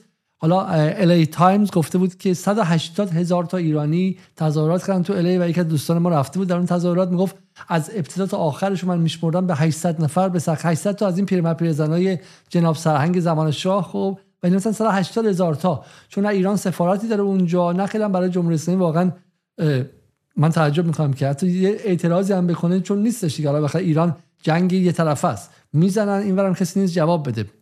برای همین 180 هزار تا. بگم آقای علیزاده عزیز. ببینین تو آمریکا تو این چند سال انقدر فشار آوردن به طرفداران ایران چه, چه ایرانی چه لبنانی چه عراقی که هیچ کس جرأت حرف زدن جرأت نمی‌کنه حرف بزنه.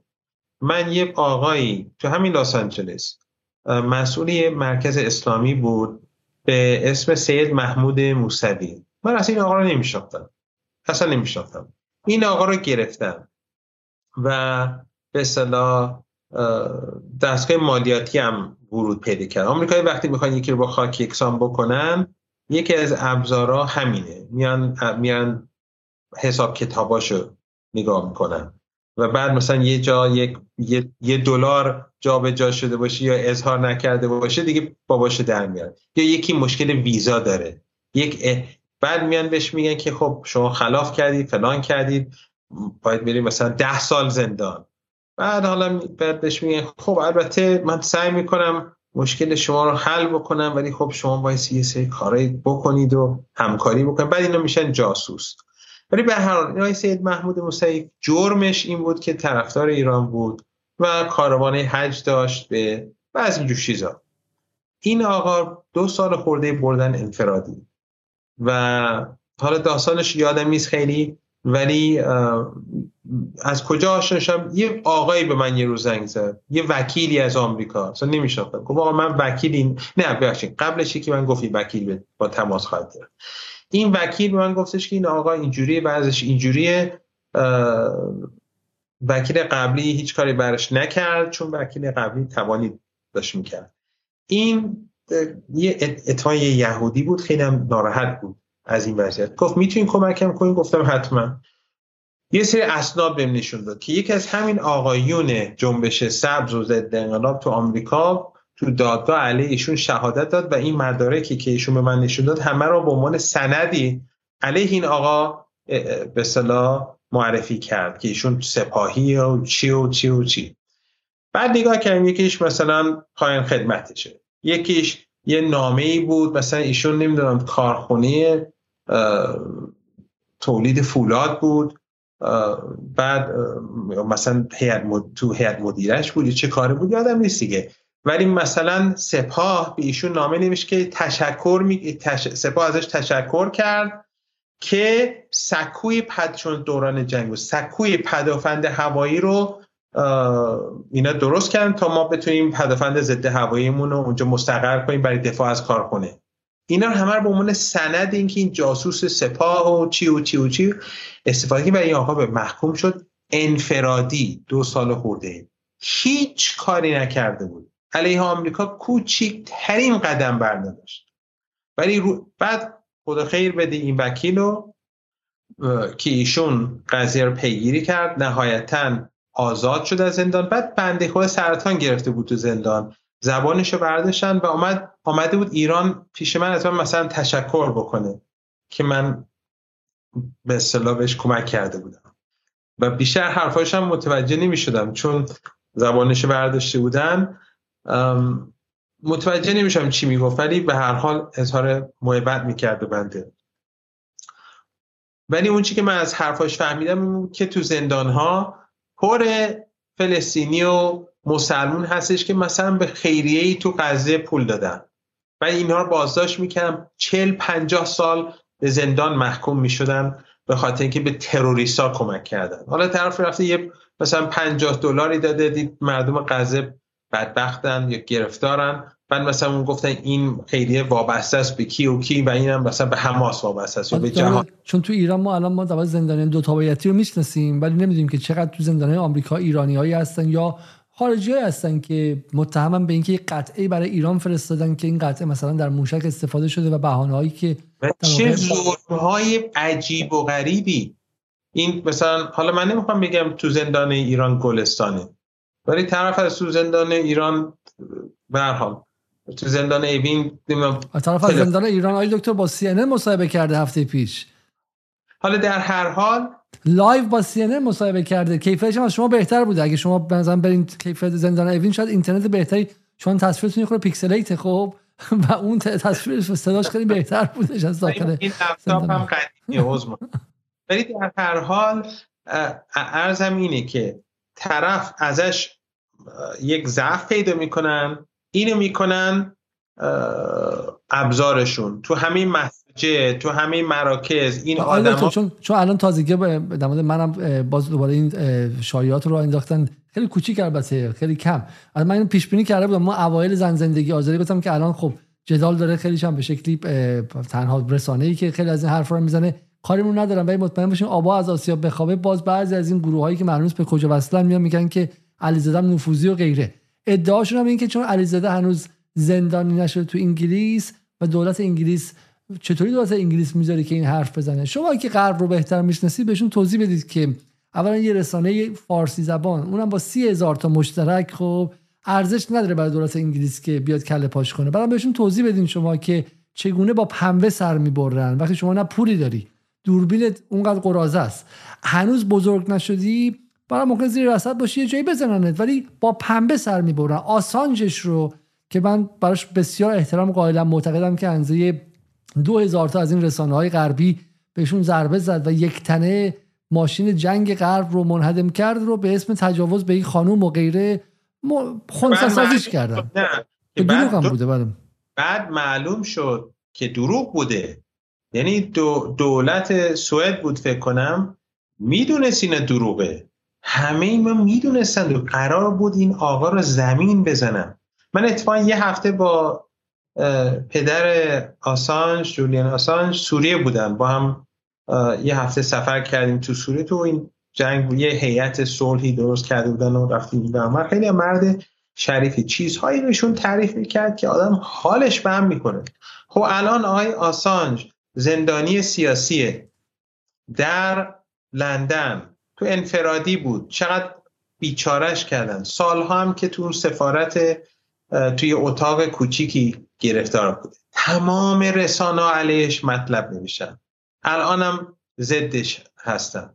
ولی شما برید تو بی بی سی حرف بزنید. مثلا خودم گاهی اوقات تو بی بی سی عنوان می‌کنم. اصلا انگار نه هیچ کدوم از این خبرنگارا ذره ای واکنش نشون نمیدن. کما که دیدین اخیرا یکی از خداشون یه انتقادی کرد نسبت به رفتار یا قانون جدید با مهاجری فوتبالیست سابق. یک حرف گرویلی نکرد بله. رفتن برش داشتن. حالا اینم هم اینم آدم مثلا منتقد و اینا نیست. خود این بحث به کسانی است که جنگ 2003 رو به عراق و نابودی عراق رو در واقع اینها باعث شدن. هرچند که نابودی عراق رو از قبل اینا شروع کردن. اینا کمک کردن غربیا به صدام به ایران حمله بکنه که باعث بدبختی عراق شد. حالا ایران که جای خود. بعد به صدام اصل سلاح شیمی همین غربی ها دادن. همین غربی ها دادن. سلاح شیمی که علیه مردم ما مردم عراق استفاده کردن.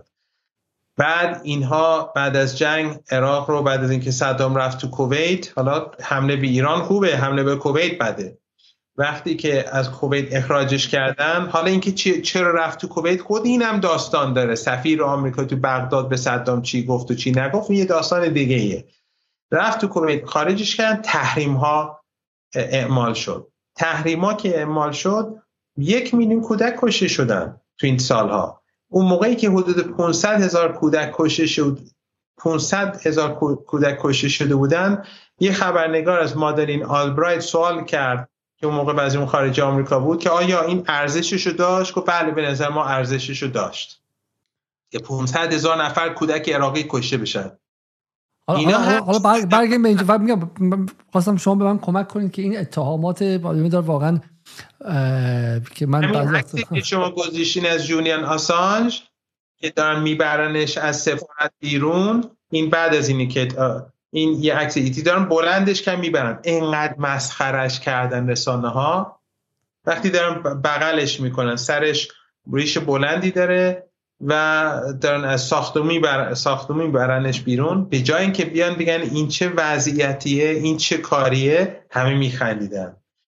حالا من می‌خوام به شما اینو بگم. می‌خوام بگم که در غرب غرب پلیسی یا سیاست اصلیش در رسانه ها برخلاف حالا خیلی جای دیگه زندانی کردن و کشتن اینها نیستش شما حالا شما اونا رو گفتید ولی خونسا سازیه حالا اتفاقا در مورد ما و جدال هم مهمترین خونسا سازی که انجام شده اینه که من حتی یادمه که اوایل این زن زندگی آزادی خب ما اسپیسامون تا 1700 نفر شنیده می‌شد و خیلی از این خود خبرنگارای بی بی سی و غیره می اومدن و بعدا شما می‌دونید که یک بایکوت سراسری شد و یک کمپین را انداختن که هیچم منو حذف کردن. شما رو فقط همین کارو باتون کردن که اصلا تو توییتر دیده نشیم بلاکمون کردن و غیره. و بعد هم که اتهام مزدور بودن و اتهام سپاهی بودن و و به جای خودم می‌کشن. شما خیالتون راحت باشه. نه ما امیدوارم نکشم. به هیچ وجه من علاقه به کشته شدن توسط توسط آمریکایی ندارم. کی مارتین لوتر کینگ رو کشت کی مالکوم اکس رو کشت کی جان اف کندی رو کشت کی اخوی جان اف کندی رو کشت نه این, این که این کار رو می‌کنن. همین الان از زمان کشته شدن کندی 80 سال 60 سال میگذره.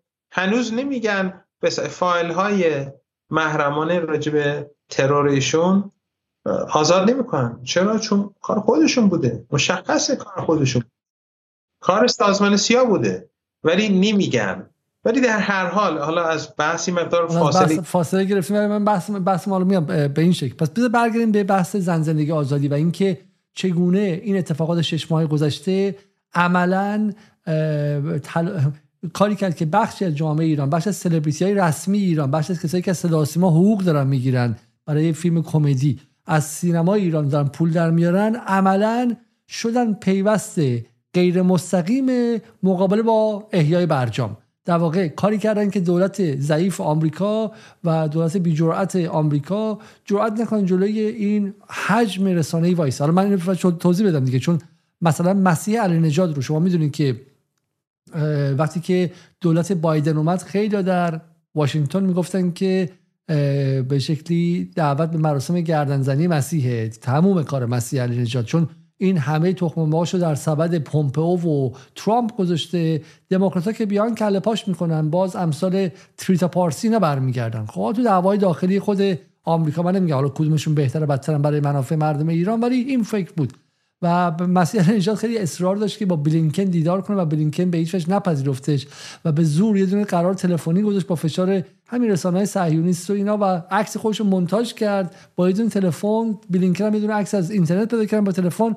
انگار مثلا اینها با هم گفتگوی رسمی تلفنی داشتن. خب نوشته بودن که گفتگوی رسمی گفتگوی علی نژاد با بلینکن. ولی این فضایی که به وجود آوردن صهیونیستا با این مترسک ها و این دلقک هایی که انتخاب کردن حامد اسماعیلیون رضا پهلوی گلشیفته فراهانی مسیح نژاد نازنین بنیادی رو که از معلوم از کجا پیداش کردن کشفش کردن. با بیل زدن از زیر خاک واقعا آدمی که توی فیلم های درجه سه بازی می‌کرد و غیره اینا رو ساختن. چرا؟ این ماش ساینتالوجیستا معرفیش کرده باشن. نه ساینتالوجیستا اونا بنده خدا رو اخراج کرده بودن. از اینجا مونده و از اونجا رونده بودش. ولی ولی بحث چی بود دکتر؟ این ماشین رسانه از این نظر جالبه. ما وقتی میگیم رسانه خیلی فکر می‌کنن که CNN 24 hours news network خب. یا مثلا چم CBS نه نه رسانه امروز پیچیده است. رسانه خیلی وقتا یه فرده یه persona ست. یه شخصیت رسانه ای که همین هم تو توییتر ما داریم نگاه می‌کنیم. طرف رو از اول فروردین یکی از اساتید دانشگاه ایرانه. حالا من اسمشو نبرم دانشگاه شریف. خب آوردن بزرگش کردن پامپش کردن پروموتش کردن شاید خودش هم ندونه. خب تبدیلش کردن به یک رسانه متحرک. حالا به واسطه این پیام رو رله می‌کنن به واسطه این فضا سازی می‌کنن. رسانه امروز خیلی پیچیده است. رسانه امروز فقط اون شبکه های تلویزیونی نیستن. و حرف ما اینه که چگونه بخشی از مردم ایران رو به رسانه تبدیل کردن علیه خودشون و علیه منافع خودشون و این یکی از گرفتاری های امروز برجامه. حالا از این بگذاریم های دکتر اگه میشه اضافه می‌خوام بخوام چیزی که یه 30 ثانیه اضافه بکنم و اون اینه که حالا من منظورم حالا فرد خاصی نیست تو داخل کشور. ولی بخش از مشکلات ما بخش از مشکلات ما. حتی من نسبت به آینده خوشبینم. من فکر می‌کنم وضعیت جهان به شکل به شکلی داره تغییر پیدا می‌کنه که اوضاع به نفع ایران رقم می‌کنه چینی ها رابطهشون دارن رو دارن با ایران تقویت می‌کنن. روسا رابطهشون رو با ایران دارن تقویت می‌کنن. کشورهای منطقه دارن نگاهشون نسبت به ایران باز تعریف می‌کنن. کشور این حالا بحث رو این زیاده. ایران به صلاح کریدور شمال جنوبی بلتن رود چین کمربند جاده چین بحث ایران و کشورهای عربی عراق حاشیه خلیج فارس. یعنی این این این بحث های نوینی هستش و این شرایط جدیدی است که دست ایران رو پرتر می‌کنه. معنیش نیستش که ایران دیگه نیازی نداره یا نمی‌خواد با کشورهای غربی رابطهشون عادی رابطش رابطش عادی بکن. چرا اگه غربی ها منطقی با ایران برخورد کنن چرا رابطه رو باز تعریف نکنیم؟ با سعودیات داریم تلاش می‌کنیم همین کارو بکنیم. بنابراین با آلمان هم می‌تونیم این کارو بکنیم بین قوه ولی بحثم یه بحث دیگه هم هست و اون اینه که این نگاه این غرب زدگی است که در جامعه ما وجود داره و در جوامع مختلف جهان وجود داره که آل احمد جلال آل احمد بهش اشاره می‌کنه یا در موردش می‌نویسه یا به بحثی که قبلا عرض کرده بودم که مالکوم اکس اسم مالکوم اکس آوردم. مالکوم اکس یه سخنرانی از حالا من من تعبیر اصلیشو به کار نمی‌برم چون به دلایلی ولی از برد ولی فارسیشو بگید که مشکل نداره. برده خانگی و البته تعبیرش یه چیزی است ولی برده خانگی و بگیم برده مثلا تو مزرعه. فرق این دوتا رو ایشون میگه که برده که تو مزرعه کار می‌کنه کتک می‌خوره شکنجه میشه شلاق می‌خوره غذا بهش نمیدن آب بهش نمیدن بهش تجاوز می‌کنن بهش تعرض می‌کنن. اون از ارباب نفرت داره. اون نفرت اون دوست ارباب بمیره. اون دوست اون می‌خواد فرار بکنه. اون می‌خواد ارباب رو بکشه. ولی اون برده خونگی کسی است که به ارباب یه وابستگی داره. اون بالاخره زیر پله داره زندگی می‌کنه. باقی مونده غذای خونه رو می‌خوره. یه مقدار چاق و چله تره زندگی لباسش بهتره. به ارباب میگه که ارباب امسال الحمدلله الحمدلله تعبیر خودمونه ولی امسال مثلا محصول کشاورزیمون خوب بوده. محصول کشاورزی ما. در حالی که از این چیش مال اون نیست. اون یه برده است. ولی منافعش با با ارباب گره خورده. اگر ایشون دست از پا خطا بکن اونم میره تو مزرعه. اونم میندازه از خونه بیرون. آقای مالکومیکس میگه یه قشری از فرودستان از ستم دیدگان از این جنسن. حالا حالا احمد یه جوری میگه بعضی میگن براون صاحب مثلا که شب یعنی صاحب قهوه‌ای یعنی پوست تیره که مثل صاحب می‌خواد باشه مثل مثل انگلیسی ها می‌خواد باشه مثل اونا کتاب مثلا را میره لباس میپوشه ادای اونو در میارن. و کامپرادور کلاس هم میگن. اون وقتی که بکنم پرتغالی ها می‌رفتن یه جایی رو استعمار می‌کردن. یه قشری بین بومی ها و استعمارگران قرار می‌گرفت که کاسب بودن این وسط. یعنی منفعتشون در این بوده که این استعمارگرا باشن. این قش همیشه وجود داره و این در میان ملت ها یک نوع به استعمار ذهنی رو به وجود میاره. یعنی به غربی میگن colonization of the mind. که این این افراد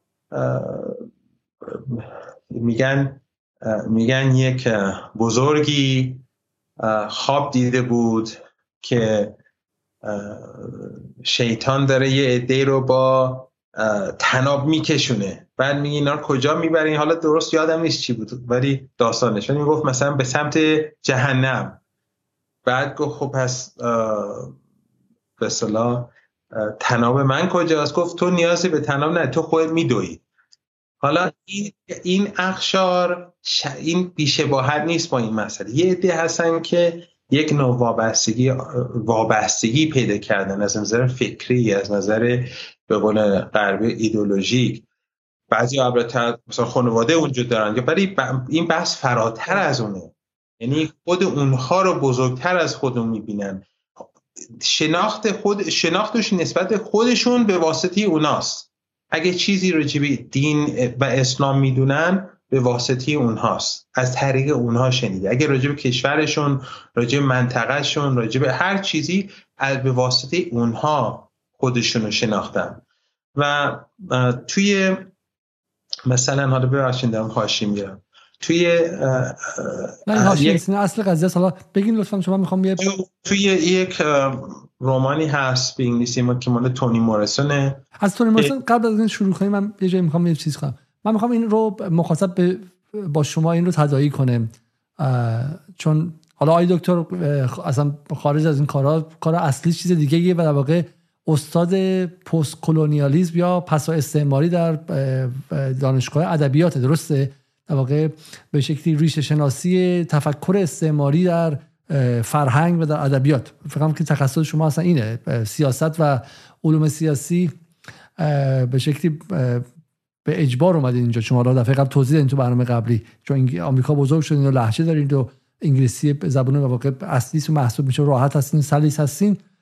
این کار رو داوطلبانه انجام میدین. سربازیتونه. ادامه سربازیتونه. ولی کار اصلی دانشگاهیتون پست کلونیالیسمه و این خیلی بحث مهمیه. به ویژه تو این شش ماه دکتر که واقعا یه جایی آدم دلش میشکنه. خود ما تو جدال وایسادیم جنگیدیم. ولی خب الان کی داریم میجنگیم. الان پسر خاله ها و دختر دایی ها و همکلاسی های قبلی و من مثلا با دوستانی که در شریف اینا بچهای بخیر بچه های این کشور برس خوندن بودن و بعد نگاه می‌کنید که معماری ذهن اینا چطور از داخل اصلا مثل کامپیوتری که ویروس ورداشته. هیچ چیز دیگه ایرانی نیستش. این حرف که می‌زنه انگار در خدمت منافع آمریکا حرف می‌زنه خب؟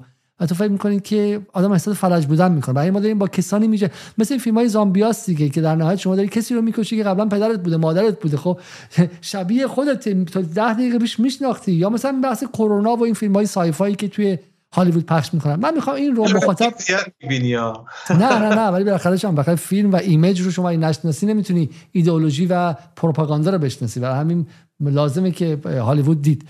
ولی بحث من چیز دیگه بحث من اینه که این اتفاقی که افتاد شکل حاد همین بحث برد خونگی بود. یعنی کسانی که یعنی یه تلفیق بود. بحث جنگ رسانه‌ای هیبریدی از یک سمت. ولی اکتیویت کردن و فعال سازی اون کور و هسته استعمار زده داخل ذهن ما. هسته استعمار زده ای که انقلاب اسلامی هم یه قدم موفق شد عقبش بزنه. ولی باز انگار مثل تومور سرطانی برگشته. خب من می‌خوام این رو یا با هم دیگه یه تیکه از همین خود این تیکه از مالکوم ایکس گفتین رو مالکوم ایکس بزرگ شهید مالکوم ایکس رو با هم دیگه گوش کنیم و حالا مخاطبا اگه متوجه نشدن خوبی خودشون ببخشن. از دکتر می‌خوام که To understand this you have to go back to what young brother که ترجمه کنه برامون. here referred to as the house negro and the field negro back during slavery. There was two kind of slaves. There was the house negro and the field negro. The house negro درسته؟ من اینو برای شما از بزنید من مخاطب اگر چون حرفاشون رو بالاخره غالبا خوندم یا شنیدم. شما همون حرفاست من دوست دارم که آره نه من می‌خوام مخاطب ببینی که اینو بعدا بره خوش دنبالش. خب براش انگیزه ای بشه که ترسش بریزه و بعد بره دنبالش. ترجمه کنیم من مشکل ندارم. with master they dressed pretty good.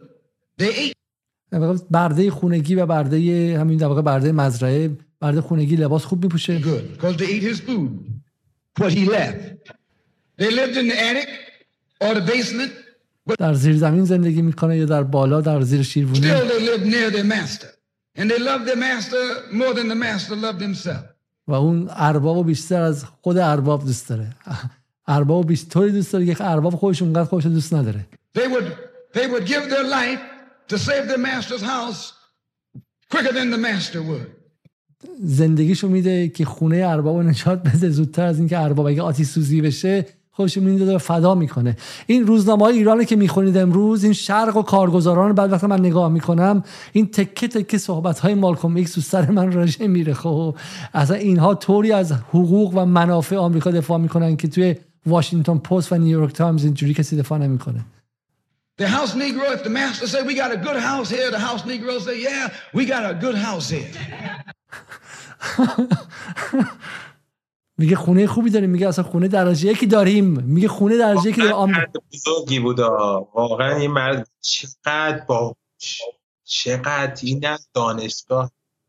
معرفیش می‌کنیم برای کسایی که نمی‌شناسن. آقای دکتر حالا از بحث برجام جدا شیم ولی من فکر می‌کنم اگر ما ذهن هامون رو استعمار زدایی کنیم اندازه سه هزار تا برنامه برجام جلوییم. معرفی می‌کنیم مالکوم ایکس کی بودش؟ حالا مالکوم ایکس که همه میشن یعنی خیلی هم می‌شناسن مال نه نمیشه باور نمی‌کنین که الان من رای گیری کنم که به شما بگم چند نفر نمی‌شناسن؟ نه منظورم که خیلی از دوستانه که برنامه شما رو می‌بینن که نمی‌شناسن افراد دیگه شاید دنبالش نمی‌کنن بیشتر خواننده های غربی و کیو کیو اینا می‌شناسن.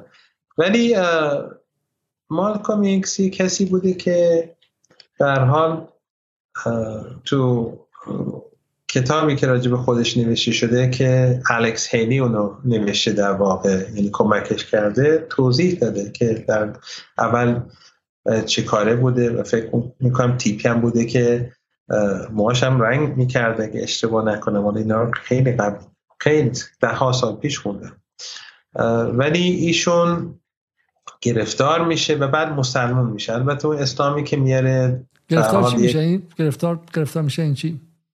یعنی گرفتار قانون میشه به قول غربیه. یه آدمی بود که تو کار زندانی میشه. خلاف بوده. خلافکار بوده خلافکار بوده و زندان میره. بله بعد ایشون تحت تاثیر الیجای محمد قرار می‌گیره میره تو نیشن اسلام و بعد به تدریج اون و خیلی ضد سفید بودن سفید پوسا بودن ایشون.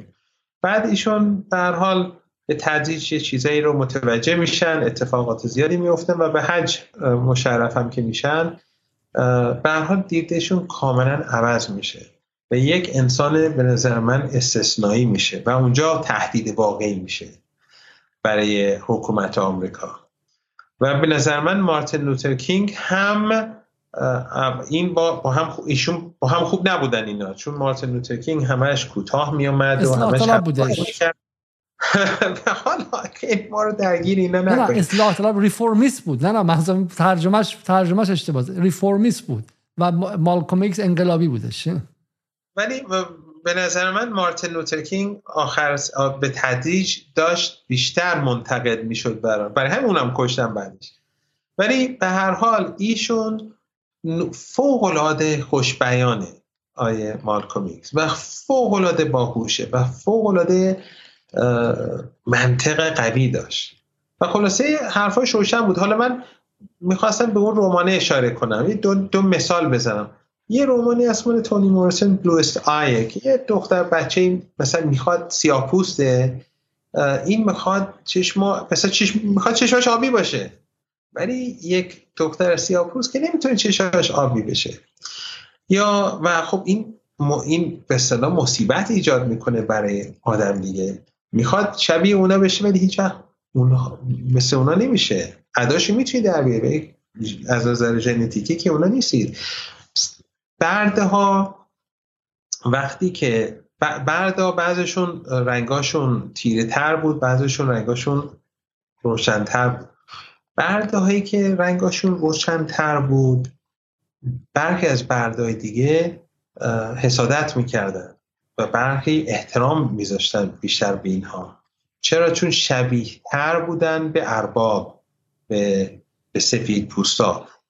چرا؟ بخاطر اینقدر گفتمان به اصطلاح برتر بودن سفید و قوی بود که خیلی از برده اینو میپذیرفتن.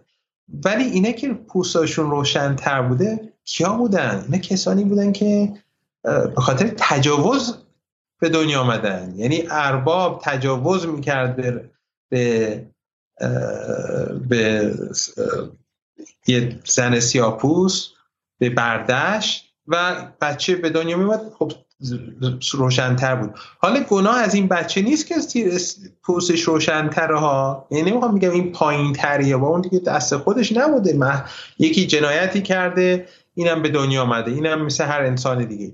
ولی ایشون رو بیشتر بهش احترام میذاشتن یا دوست داشتن شبیهشون باشن چون روشنتر بوده. یعنی چی؟ یعنی یه جورایی تجاوز این وسط را مثلا مسئله تجاوز اینجا مبهم میشه که چه جایگاهی ده اون یعنی طرف از یه طرف بهش احترام می‌ذارم ولی واقعیت اینکه این احترام محصول تجاوز جنایت بوده. و ما هر چی شبیه‌تر به ارباب باشی تو بهتری دیگه. هر چی شبیه‌تر به ارباب باشی تو بهتری و پس ما داریم اینجا رو برای اینکه مخاطب گم نشه ما داریم در مورد این صحبت می‌کنیم که یه بخشی از قضیه خب دخالت اسرائیلیات جنگ هیبریدی جنگ رسانه‌ای اینا همشون های مختلفه. یه مقدارشون رسانه مخاطب من واقعا فکر می‌کنم که ای کاش تو دانشگاه ها تو مدرسه های ایران چند واحد درس علوم انسانی میذاشتن.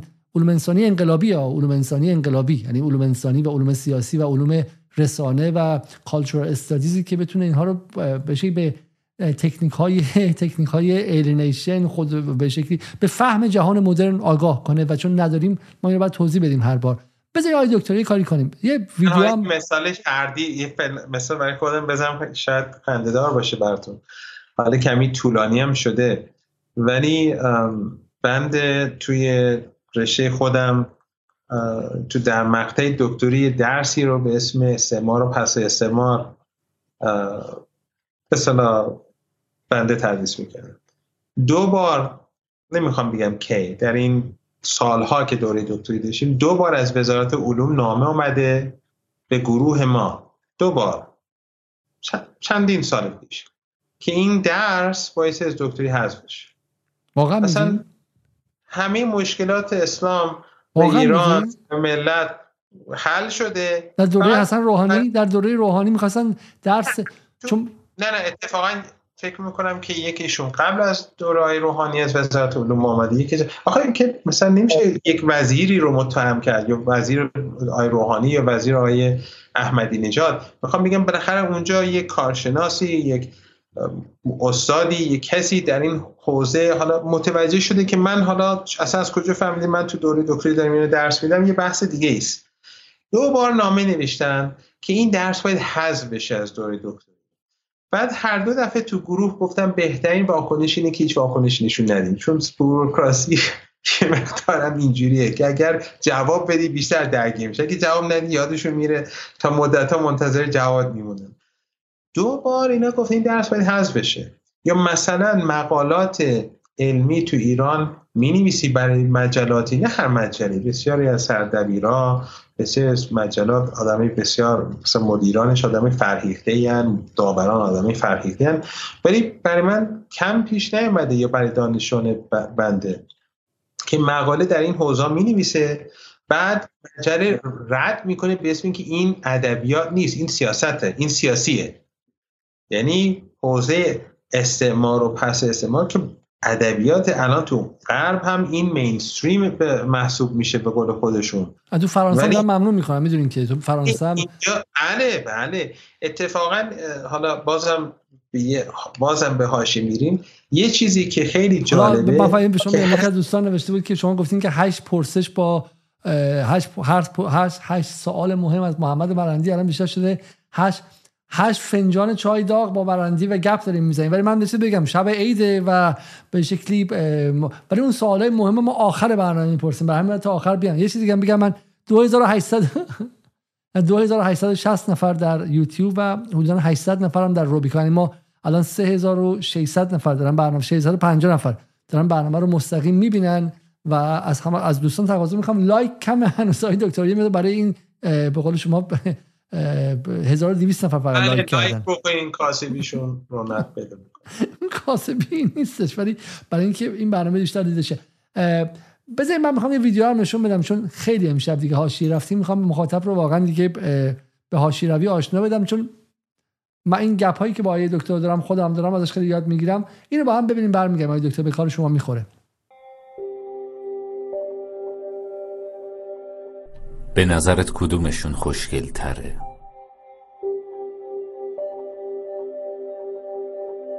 به نظرت کدومشون مهربون تره؟ به نظرت کدومشون می‌تونه دوستت باشه؟ چرا خارجی دوست بهتریه؟ اون بالتره کدوم عروسک خوشگله؟ کدوم عروسک زشته؟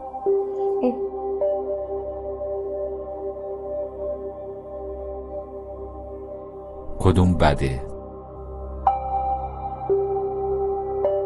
کدوم خوبه؟ این. کدوم ایرانیه؟ به نظر تو شبیه کدومشون هستی؟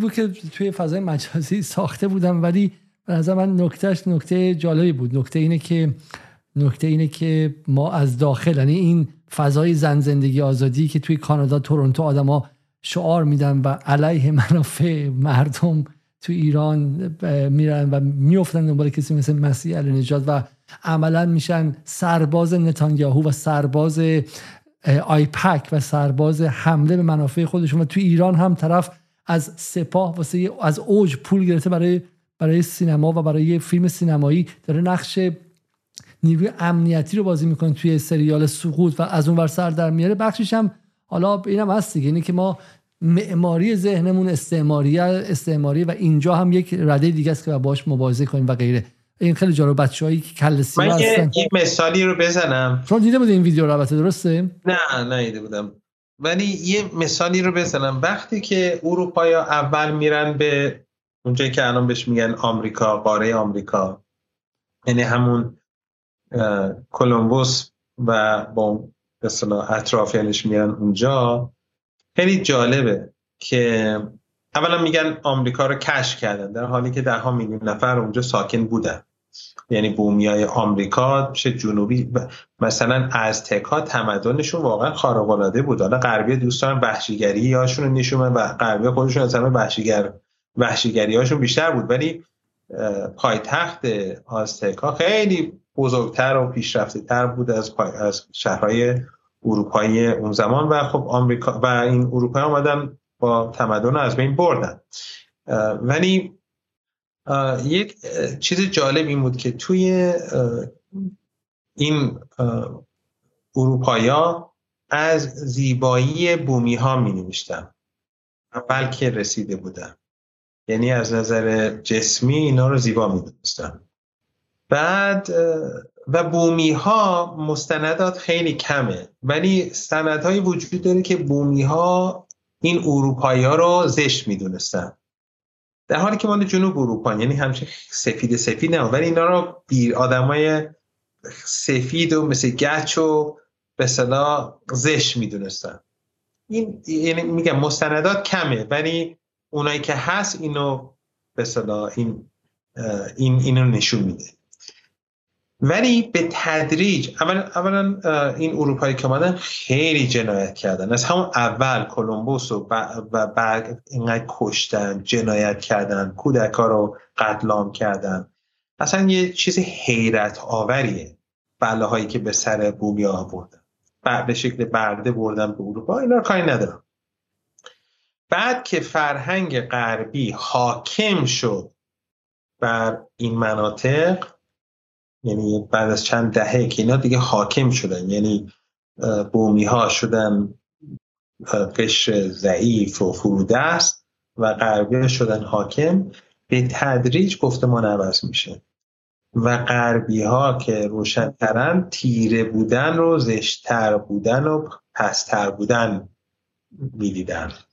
یعنی قدرت تأثیر گذاره قدرت فرهنگ. قدرت فرهنگ خوب و بد نیست. قدرت توان اون فرهنگ حالا به خاطر ثروت به خاطر چیزهای مختلف تأثیر گذاره رو نگاه مردم نسبت به خودشون و نسبت به دیگران. مثلا تو آمریکا خیلی از سیاه جوان که که میرن تو این عضو این گروه های تبهکار میشن یا به قول معروف تو گنگ عضو میشن چرا عضو میشن؟ به خاطر اینکه خودشون تلویزیون رو می‌بینن سریال ها رو می‌بینن فیلم ها رو می‌بینن و سیاپوسا یا رقاصن یا قاچاقچی یا چی و خودشون باور می‌کنن که سرنوشتشون غیر از این نیست.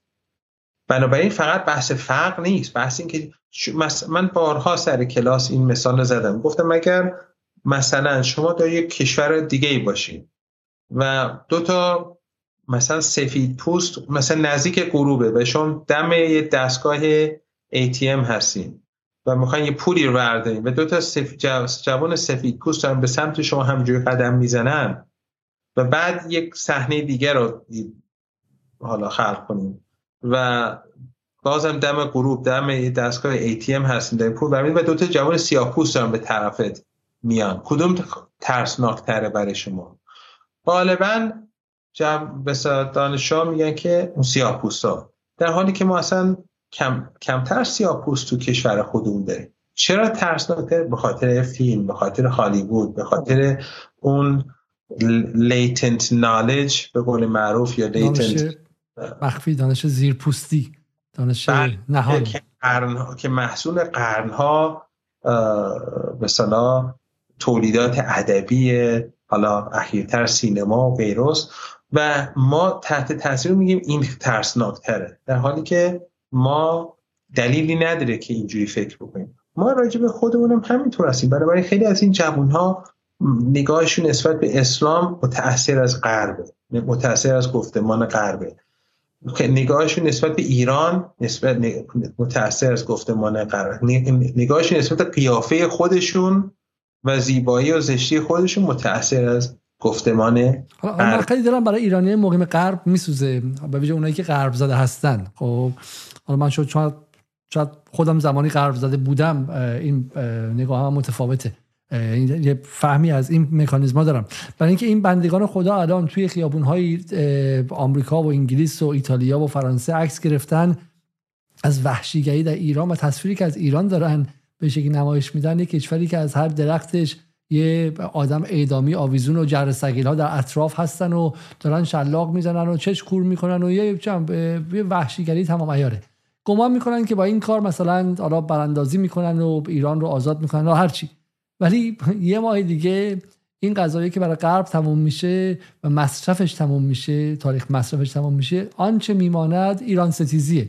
فردا که می‌خوام برم مهمونی همون خانم ایرانی که می‌خواد بره سر جایی استخدام بشه اون پسر ایرانی که می‌خواد بره جایی وقتی میگه ایرانی خود اون اروپایی از خودش هم وحشت می‌کنن. یعنی در واقع اینا حتی اینا که از ایران رفتن و براشون منافع مردم ایران خیلیشون مهم نیستش این 85 میلیون نفر. ولی به ضرر منافع خودشون هم به عنوان ایرانیان دیاسپورا یا دیاسپورا یا بشه مهاجرین ایرانی هم عمل کردن. چون تصویر ایران رو تصویر خودشون رو تصویر ایرانی رو به گند که خارجی که نمیگه اینا آخوندا هستن و حزب الله یا بله بله مفصل طرفداران ولایت فقیه خیلی وحشی آقا میگه ایرانی ها وحشیه. مثل قضیه مسلمان ها نمی‌گفتن شما مسلمان طرفدار عبدالکریم سروشی یا طرفدار مثلا بغدادی هستی؟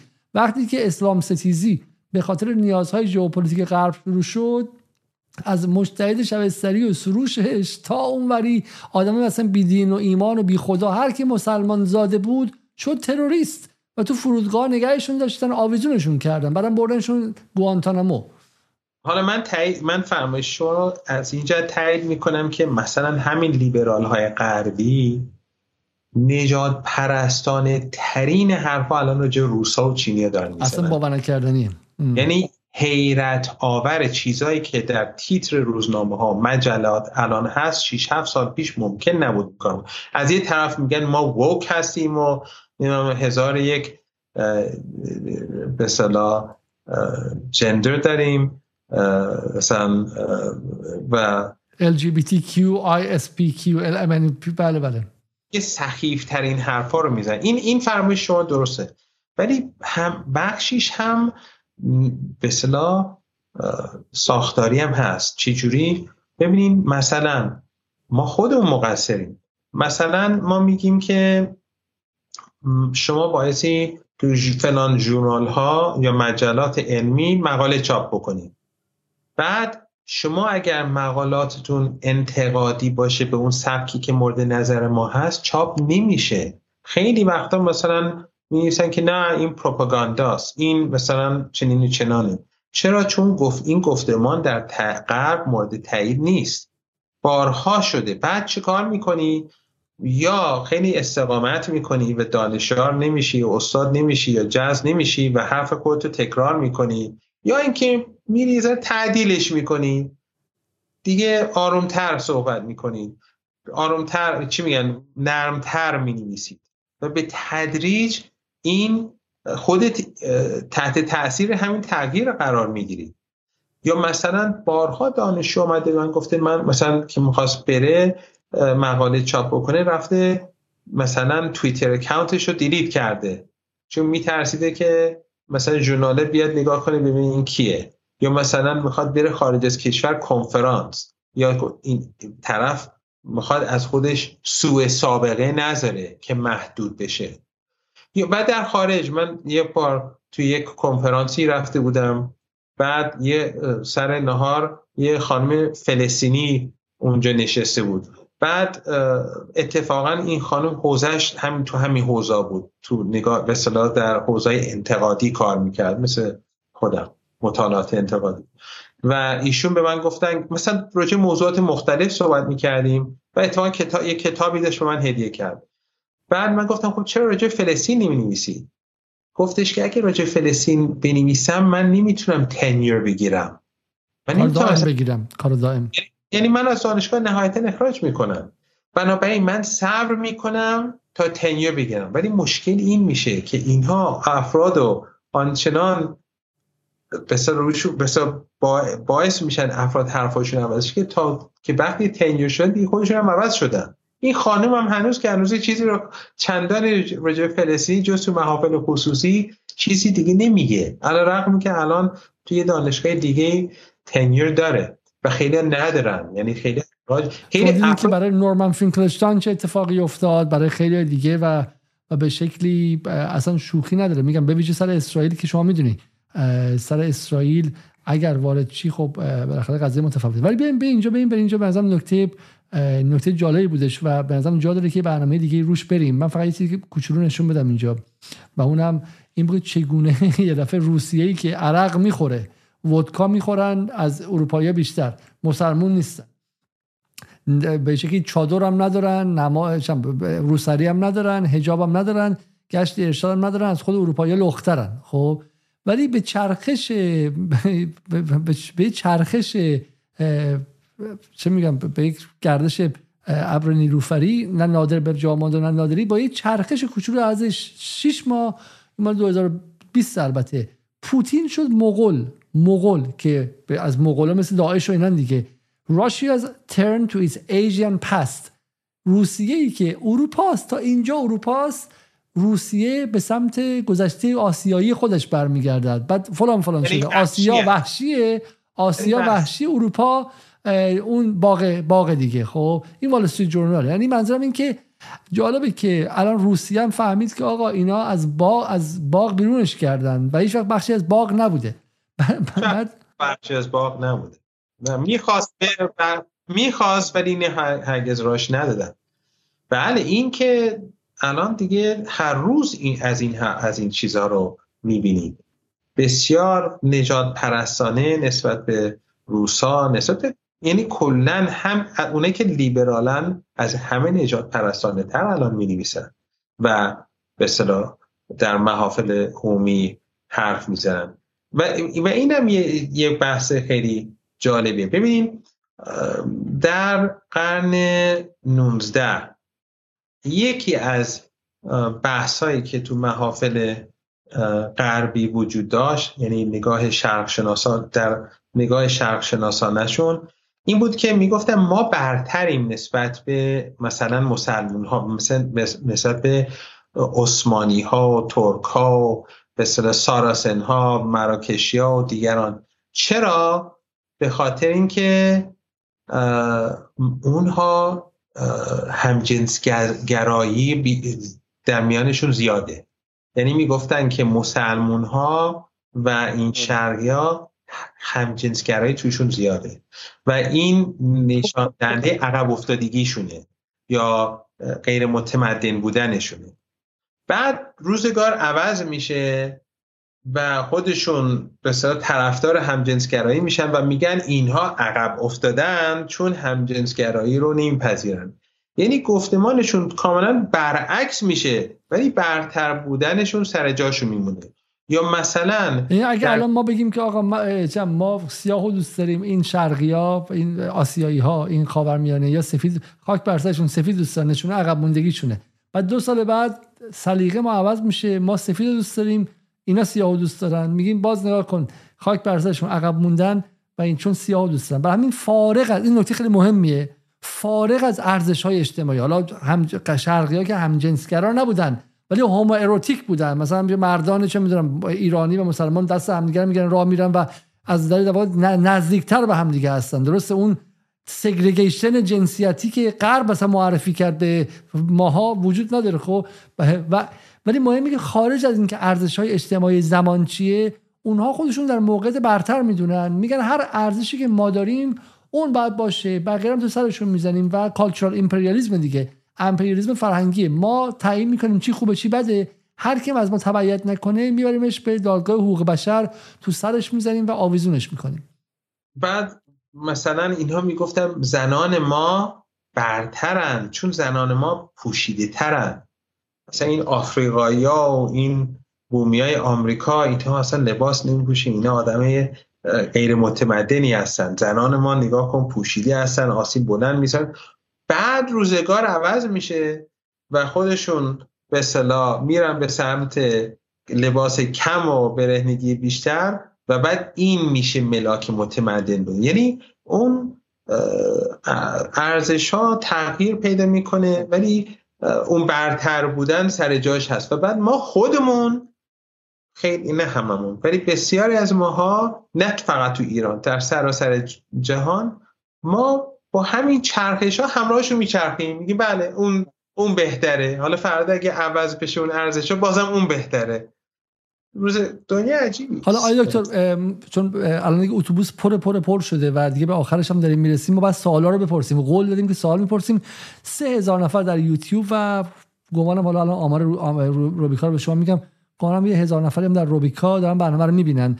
بریم که به برنامه امشب یه خود سوال جدی هم بپرسیم که مخاطب من خودم میگم خیلی از گپ امشب خیلی کیف کردم و شب عیدم هستش خیلی حوصله سوالای جدی و گفتگو جدی این موقع شب شب پنجشنبه شب هم واقعا نداشتیم ولی به نظر من به این بحث هم مهمتره. ولی اینو نگاه کنید دکتر این اکونومیستی که خیلی معروفه دیگه. درباره چاینیز دیزیز یا بیماری چینی که حالا اولش می‌گفتن ها will it get چقدر بدتر خواهد شد و چقدر بد خواهد شد و زمینی که به شکلی یک ماسک چینی گذاشته. و خیلی جالب بگی چون این چین ستیزی به ویژه در آخر قرن 19 هم در آمریکا وحشتناک بود بگه یلو پرل درسته؟ یا خطر زرد بهش می‌گفتن درسته؟ و الان به نظر میاد که همونطور که اسلام ستیزی مستطر در قرن 18 هم 19 هم یک دفعه در بعد از جنگ ترور تشدید شد و همشون اومد بیرون از اسلام ستیزی که در کتاب دانته هستش در اون دوزخ و در برزخ و در دوزخ هستش. و عکس به شکلی اگه دانته مصور رو ببینید از مصور شده حضرت علی و پیامبر و غیره گرفته عکس خیلی توهین‌آمیز هستش مال قرن 16 تا همه اومد و ریسایکل شد در قالب شالی ابدو و اینها. حالا جالبه که اون چین ستیزی مستتر هم بالا داره میاد و دیدنیه. امیدوارم که چینی ها این به همون که عرض کردم که میگن latent knowledge یا latent orientalism چون قرنها به اصطلاح علم تولید شد. به واسطه ادبیات به واسطه به واسطه فیلم به واسطه حالا همین همین بحثا بحثای گفتگوی مردمی این این این علم به اصطلاح وجود داشته و این نگاه به چین حالا روسیه ایران مسلمان بوده. و چون این وجود داشته و داره خیلی سریع میشه اینها رو دوباره احیا کرد. ریسای... ریسایکل کرد بازیافت کرد. برای همین خیلی با مثلا شاید یه تعجب که چطور این مثلا لیبرال ها اینقدر نجات پرست با این سرعت. به خاطر اینکه کار خیلی سختی نیست. چون این بوده قرنها. مثلا استعمار چجوری خودش رو توجیه می‌کنه؟ استعمار خودش رو توجیه می‌کنه با بسیار اول باید خودش رو قانع کنه. باید خودش رو بپذیره که این کارم درسته. خب شما وقتی می‌خوای برید خونه یکی دیگر رو برید دزدی کنی باید اول بگی من دارم سهم خودم میگم اون آقا دزده این حقش نیست. این مال مردم من دارم حقمو می‌گیرم. اول میای این کارو می‌کنی. اون استعمارگره میگه این فهم از مالکیت نداره. این سیاپوس نمی‌فهمه که این زمین چیه. این مال اون در واقع نیست. اون به اصطلاح بومی آمریکا یا به قول قدیمی ها این بومی آمریکا فهم از مالکیت مالکیت نداره. بنابراین این زمین ها مالک ندارن. ما مالک میشیم. یعنی خودشونو بزرگسال می‌بینن و بقیه رو کودک. ما بایستی بقیه رو اینها رو بزرگشون بکنیم. مردم ایران هم صغیرن دیگه. مردم ایران صغیرن نمی‌تونه علیه از خودشون از حکومتشون آزاد کنن. ما باید بریم و آزادشون کنیم. بر همین. خود مارکس ببین خود مارکس متأثر از هگل هم همینو میگه. حالا بعضی از دوستان بهشون بر می‌خوره بعضی از این دوستان چپی. ولی آقای مارکس حالا من خودم نگاهم تو اقتصاد تا حدودی چپه. ولی یعنی به اون شبیه تره یعنی به عدالت اجتماعی اعتقاد دارم. ولی مارکس گرچه به صدا کمونیسم و مثل لیبرالیزم هر دو افراطی می‌دونم. ولی مارکس وقتی که بحث استعمار هند مطرح میشه اونو توجیه می‌کنه. چرا؟ میگه که ببین اینا حالا اصلا خودش تاله هند رفته که نرفته. ولی این اطلاعات شرق شناسان رو می‌گیره با اون نگاه که اونا همه نگاه بالا به پایین داره. خب اونم اونم نتیجه گیری خودش میگه میگه اینا اینقدر عقب افتادن که ما بایستی اول اینها رو به مرحله صنعتی شدن برسونیم این مرحله کثیف کاپیتالیزم برسونیم یک به اصطلاح اینها رو بدبخت بکنیم که بعد بتونن به مرحله بعد خودشون آلمان در دفاع از آدم غایب اینو به شما بگم که چون چون هگل مثلا تو بحث حالا بحث تخصصی نمی‌خوام بشه تو بحث phrenology یا در واقع صورت شناسی توی anthropology اول 1807 من چون درسی که خوندم این بوده بحث اندازه forehead یا اندازه پیشونی رو انجام میده و نشانهایی از به شکلی racism جدی در هگل هست که آفریقایی ها پیشونیشون بزرگه برای همین هوششون کمتره و غیره. مارکس مارکس ولی به شکلی racism بیولوژیک نداره خب؟ نمیگه که انسان ها با هم متفاوتن. همه با هم برابرن ولی stagism یا مرحله گرایی تاریخی داره. مرحله گرایی تاریخی به این معنی که مراحل تاریخی مثلا جبری باید طی شن برای همین شما اول از فودالی از بردهداری به فودالیسم از فودالیسم به به سرمایه‌داری برسید که اصلا حالا در جاهایی از مارکس این هم نقد میشه و غیره. ولی حرف شما رو می‌فهمم که تصور اروپایی قرن 19 هم حتی یه آدم انقلابی مثل مارکس هم که به برابری همه معتقده اینه که هندی ها خیلی در درجه عقب مانده هستن. خب اونم در حالی است که اولا هند نرفته و تعریفش از تکامل هم اروپا محوره. یعنی به هر حال خودش به نوعی نجات پرستانه است.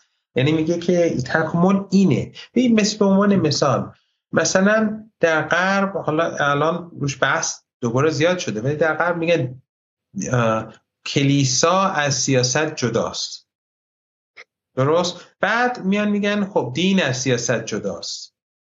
چرا یعنی چی؟ یعنی نمیگن که خب کلیسا از سیاست جداست. و این متفاوت با دین از سیاست جداست میگن نه یکیه. چرا یکیه؟ به خاطر اینکه اگر مسیح حالا طرف امکان داره اصلا به مسیحیت اعتقاد نداشته باشه. یکی مسیحی یکی اصلا اعتقاد نداره. ولی میگن جز میگه که چرا من که مس... اصلا به دین اعتقاد ندارم مثلا مثلا به, به هیچ اعتقاد ندارم وقتی که مسیحیت من بهش اعتقاد ندارم که باعثی در امور جامعه نقش داشته باشه طبیعتا اسلام و ادیان دیگه نباید نقش داشته باشن. چرا؟ چون اون مسیحیتی که من بهش اعتقاد ندارم اون حتما برتره نسبت به ادیان دیگه. من بهش اعتقاد ندارم مانی هم که متوجه منظورم میشین. من بهش اعتقاد ندارم مثلا بیدینم. ولی وقتی مسیحیت صلاحیت نداره حتما بقیهش هم صلاحیت ندارن. چرا؟ به خاطر اینکه اروپا محوره. جمله من بگم بگم از این بحث بریم بیرون. آیه دکتر شما به ساعت 3 صبح 4 صبح می‌رسیم بعد کله پاچه بگیرید. حرف شما اینه که در واقع حتی وقتی که بیدینم هستش درون تمدن غربی بیدینه خب؟ و این ساحت های تمدنی ساحت های تمدنی نسبت به یکدیگر احساس تفوق و برتری جدی دارن. درسته؟ یعنی چه اتفاقی میفته اون موقع من هم میگم آها مسیحیت از سیاست باید جدا پس استین از سیاست باید جدا بشه. یعنی من در زمین ناخودآگاه دارم حرف اونا تکرار یا مثلا من میگم اسلام یا مثلا بودایی هم یا هندو هم یا چیز. میگم ما بایستی رونسانس داشته باشیم. چرا؟ به خاطر اینکه غربی ها رنسانس داشته ما بایستی مثل مثلا سیر تاریخ رو من به این شکل بگم. سیر تاریخ رو یک سیر می‌بینیم یه جاده یک کوچه می‌دونیم و اونم همون کوچه که غرب رفته. غرب از قرون وسطا به رنسانس رسید از رنسانس به ارلی مدرنیتی یا مدرنیتی اولیه رسید از اونجا به انقلاب صنعتی و می‌رسیم به هگ خب آی دکتر برسیم به پایان بحثمون و این سوالای جدی که مخاطب خودش رو در واقع خیلی سوال جدی کردن. آره یا نه هستن. نه حالا آره یا نه ولی میگم شما سه هزار نفر همچنان هستن. من این سوالای سریع از شما بپرسم. اولا که برسیم به بحث جدی یمن. مخاطبا می‌پرسن که آیا ایران یمن رو فروخت یا نفروخت؟ نه. و آیا یمن قربونی توافق ایران و سعودی شد؟ اصلا هیچ صفر. هیچی تو این توافق نیست راجبه رابطه ما با یمن راجبه ما با انصار الله صفر. رابطه ما کم و سابقه اینا همش این والسی جورنال به نظرم اول شاید اینو نوشته باشه لاغل اونجا دیدم توییتش هم کردم. این هیچ سندیت نداره. کاملا غلطه. رابطه ما با یمن کم و سابقه. البته این توافق امیدوارند همگی که باعث بشه سعودی ها به سمت توافق پیش بره. ولی نگاه ما به جمهوری اسلامی ایران به یمن هیچ تغییری نکرده. سیاست ایران هیچ تغییری کرده. اینها هم حرفای بیرفتی است که اونو میگن و به نظر من حرفای تحریکامیزی است که توافق به هم بخوره. باعث بشه که تو داخل یه دی ناراضی بشن از چیزی که اصلا وجود خارجی نداره. اختلافاتی چون منافع غربی در اینه که شکافا باشه. مطمئن باشین برای افکار غربی دارن یه چیز دیگه ای رو میگن که باعث بشه که این توافق متزلزل میشه. نه این صحیح نیست و آقایونی که فورا هرچی یادمه مثلا غربی ها می‌گفتن ایران دروغ میگه یعنی یه تو غربی می‌گفتن ایران دروغ میگه آمریکای دروغ می‌گفتن ایران دروغ میگه که ما پیام میدیم به ایران. بعد تو داخل یه دی مثل یه دی مثل همیشه حرفای اونا رو اونا میگن پس ایران دروغ میگه پس حتما ایران دروغ میگه. بعد وزیر خارجه قطر اومد اینجا گفت من حامل پیام آمریکا هستم خب اون که دیگه داره رسما میگه ولی شما بازم حرف آقایون آمریکایی رو به عنوان سند حالا این تکیه که در واقع وال استریت جورنال میگه میگه ایران agrees to stop arming Houthis in Yemen as part of pact with Saudi Arabia. ایران قبول کرده که از مسلح کردن یمنی ها دست بشوره و آقای دکتر هم توی به شکل آقای مرندی هم توی توییتر جواب میده دیگه میگه totally false کاملا دروغ ایران's relationship with, the, with انصار الله hasn't changed هیچ تفاوتی نکرده رابطه ایران و انصار الله the deal to restore ایران سعودی ties will hopefully create momentum for better conditions in the region but Iran doesn't negotiate on behalf of others nor does it sacrifice friends ایران نه دوستانش رو قربانی می‌کنه نه اصلا به خودش اجازه میده که به نمایندگی از دیگران به شکلی نگوشیت کنه و چانه زنی کنه. و این نکته خیلی مهمه. این رو بالا چون دوستان پرسیدن من بگم که من تعجب می‌کنم که در دوستان جدال چه این سوالی رو می‌کنن. خب حالا بقیه من کاری ندارم. چون شما در بحث های یک سال گذشته به ویژه بحثی در مورد یمن داشتیم ما بارها توضیح دادیم. رابطه ایران با هیچ کنم از دوستانش نه یمن بلکه با حتی حزب الله که اینقدر سید حسن خودش رو نزدیک می‌دونه به ایران و خودش رو فرزند آقای خامنه ای می‌دونه خودش رو سرباز آقای خامنه ای می‌دونه یا حتی ابو مهدی مهندس که خودش رو سرباز ولایت فقیه میدونستش. ولی رابطه ایران با هیچ کنم از به شکلی برادران و فرزندانش در منطقه رابطه ارباب و رعیت یا رابطه دستوری نیستش. ایران خودش صاحب هیچ کس نمی‌دونه. این اگر شما متوجه شی هرگز چنین سوالی نمی‌خواد این سوال توهین به توهین به جمهوری اسلامیه. این سوال توهین به انقلاب اسلامیه. ایران اصلا اجازه به خودش نمیده که با خون بچه های یمن بتونه بشینه پای میز مذاکره. اصلا جنس رابطه این نیست. یه آدم حری که وایستادن تو یمن دارن شهید میشن گشنه میشن کشته میشن وایستادن که توی تهران براشون تصمیم گیریشه اصلا این این خیلی مهمه. چون ببینید فکر می‌کنن که ایران آمریکای منطقه است. اون تصوره. حتی بچه حزب الله بعضشون آقا ما ما اصلا نیومدیم که جایگزین ارباب شیم. ما اومدیم که روابط ارباب رعیتی رو زیرش بزنیم. که هیچ کس ارباب نباشه تو منطقه. نه ایران باشه نه یمن باشه نه عراق باشه. خب این نکته. بریم سر بعدی. فارن پالیسی گفته بود که چایناز ایران سعودی دیل may not stick. یعنی خیلی توهین آمیزه دیل ایران سعودی چین ممکنه که ادامه دار نباشه. خب و شما به اینم یه جواب دادی. از خداشون ادامه دار نشه.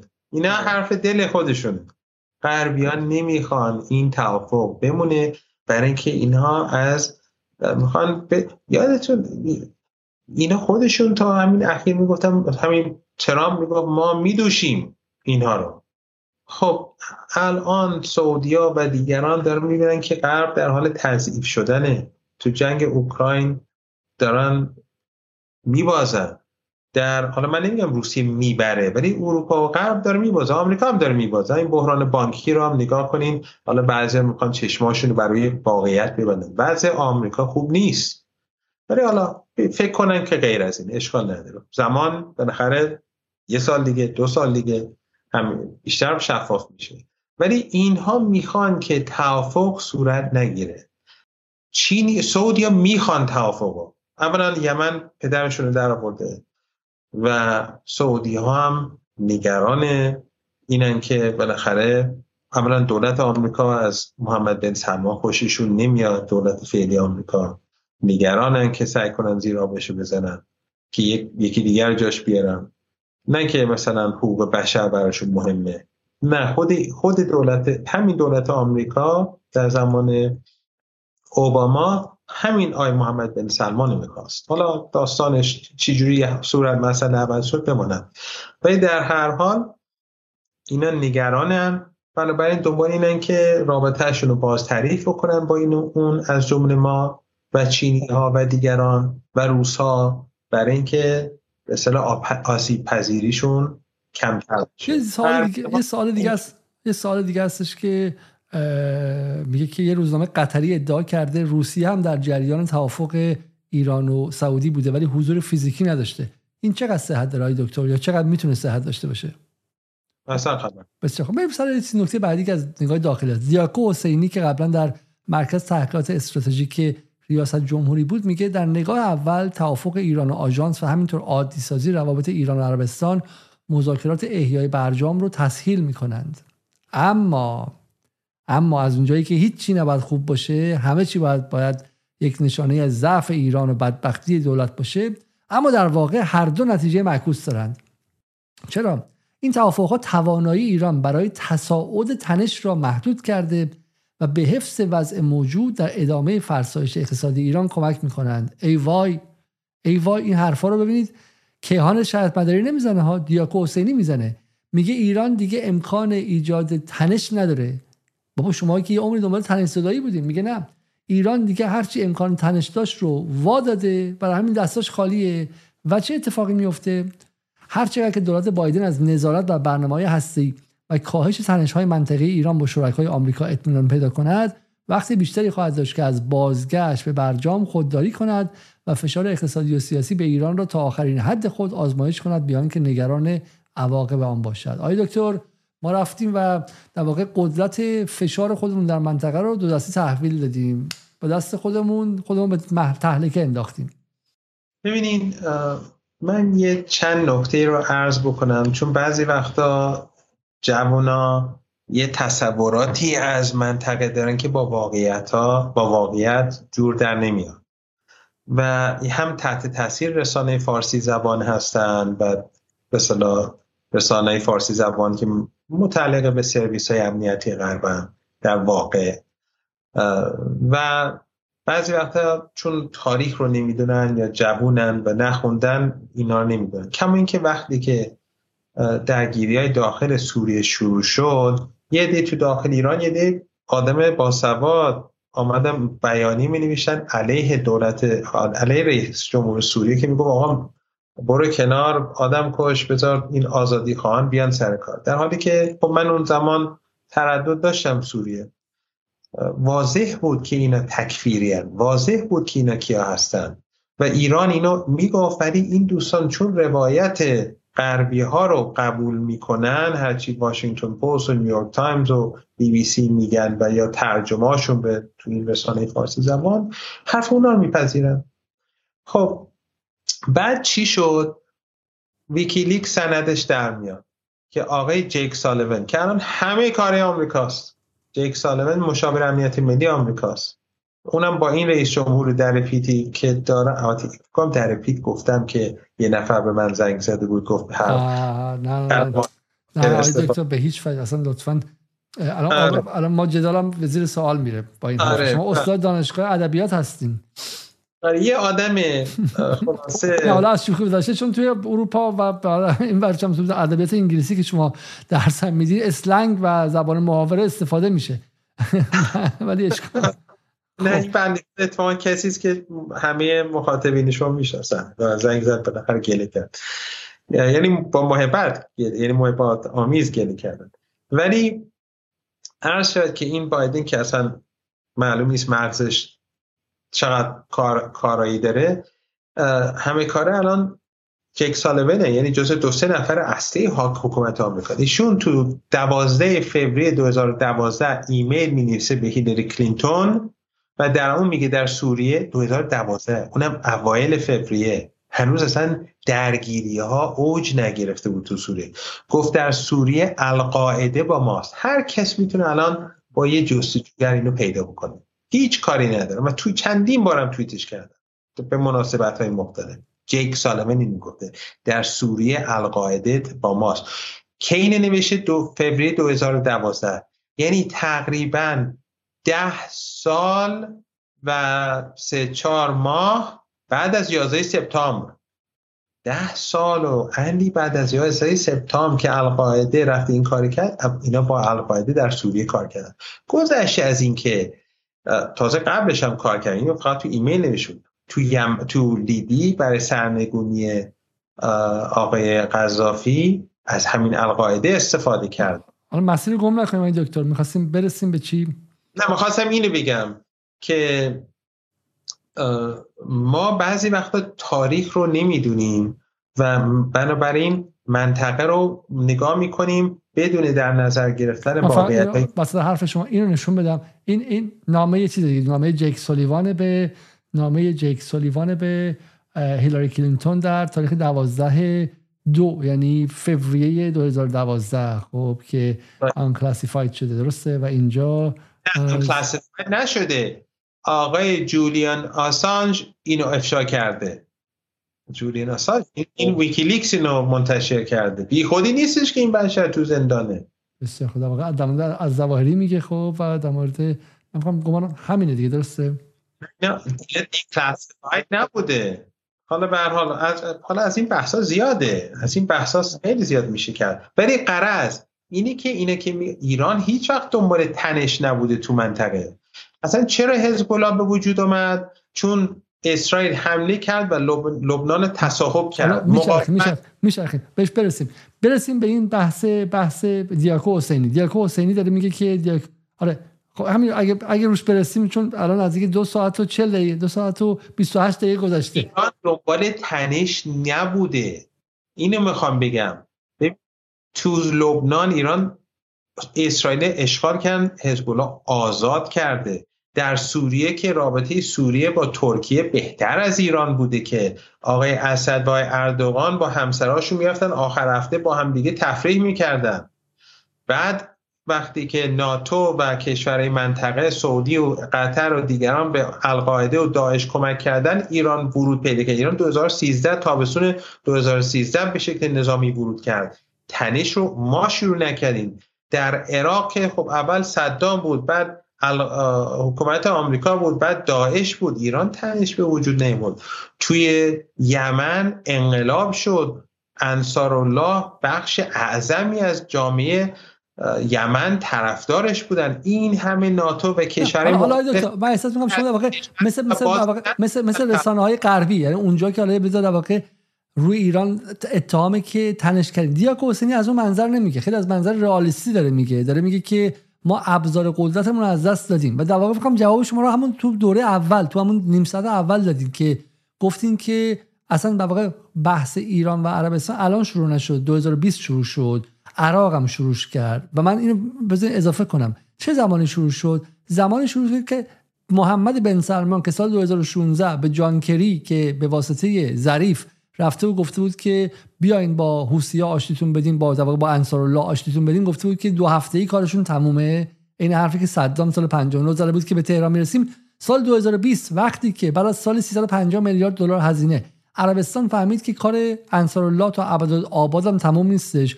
کار به بمباران آرامکو رسید. عربستان اومد و آشتی کرد. برای همین از نظر از نظر توازن قوا نزدیک سه ساله که محمد بن سلمان به این نتیجه رسیده که امکان پیروزی در یمن نداره. خب برای همین اصلا به ایران ربطی نداره و این برای همین هم هست با ایران می‌خواد به شکل توازن قوای منطقه عوض شده.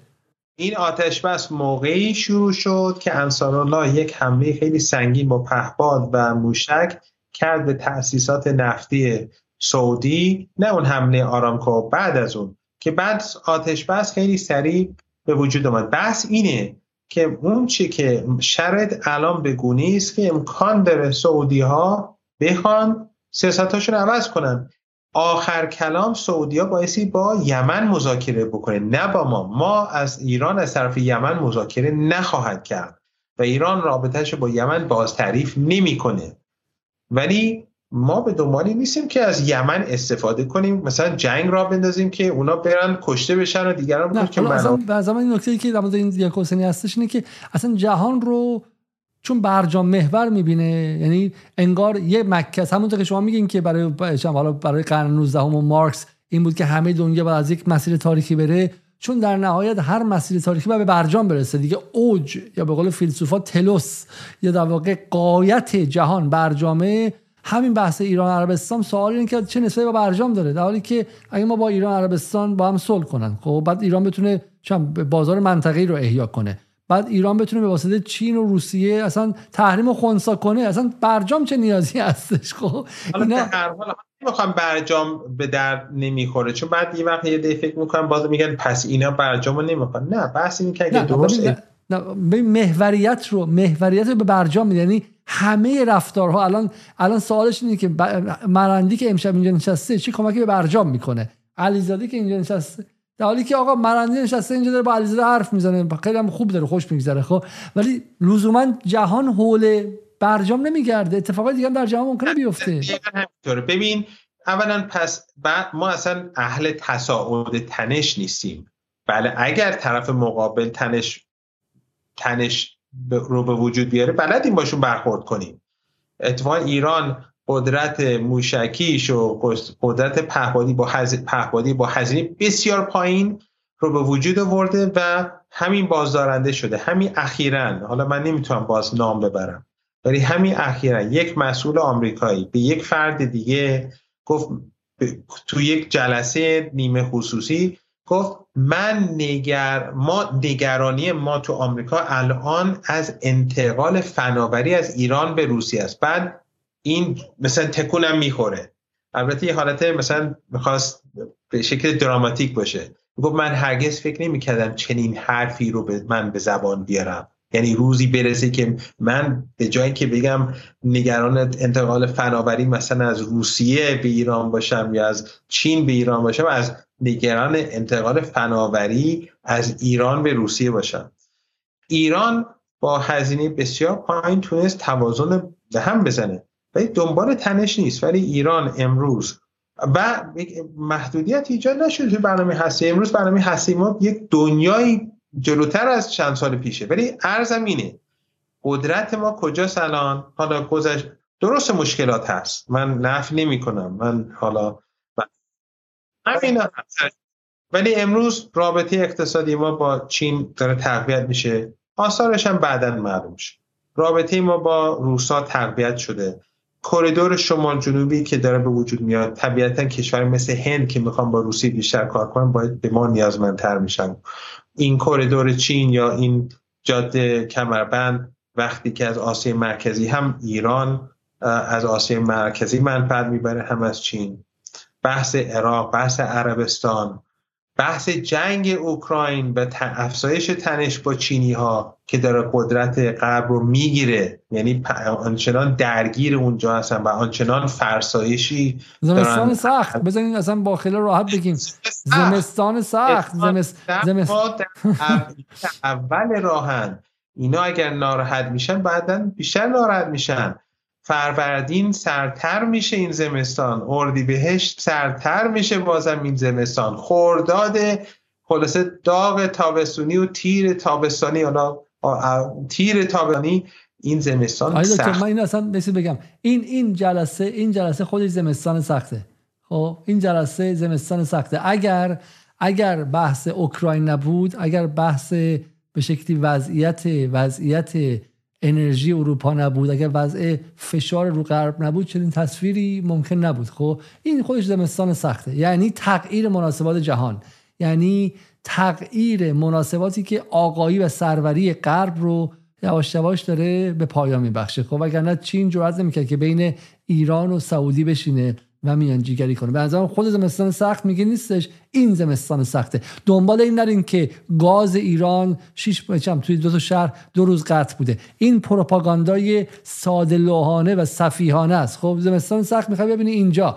یعنی تغییر مناسبات جهان. تغییر من... یعنی بومرنگ بومرنگ شدن جنگ اوکراین به خود غرب. خب این زمستان سخته. حالا بریم سراغ بریم سراغ یه دو تا مطلب اینجا اضافه بکنم که بینندگانتون بیشتر از من کلافه بشن. یکی اینه که اولا یه ده خواهیم گفت حالا بعد حالا قبول می‌کنن که زمستان سخته بعد عصبانی میشن. یه آره شما می‌خوایم با چینیا باشین. یعنی حرف استلال که استلالشون که ضعفش مشخص میشه میپرن روی شاخ دیگه بعد یک تهمت دیگه می‌زنن. نه چینی ها در ایران نفوذشون بسیار پایینه. چینی ها 300 تا 400 هزار چینی فقط تو امارات هستن. یه 300 هزار تا؟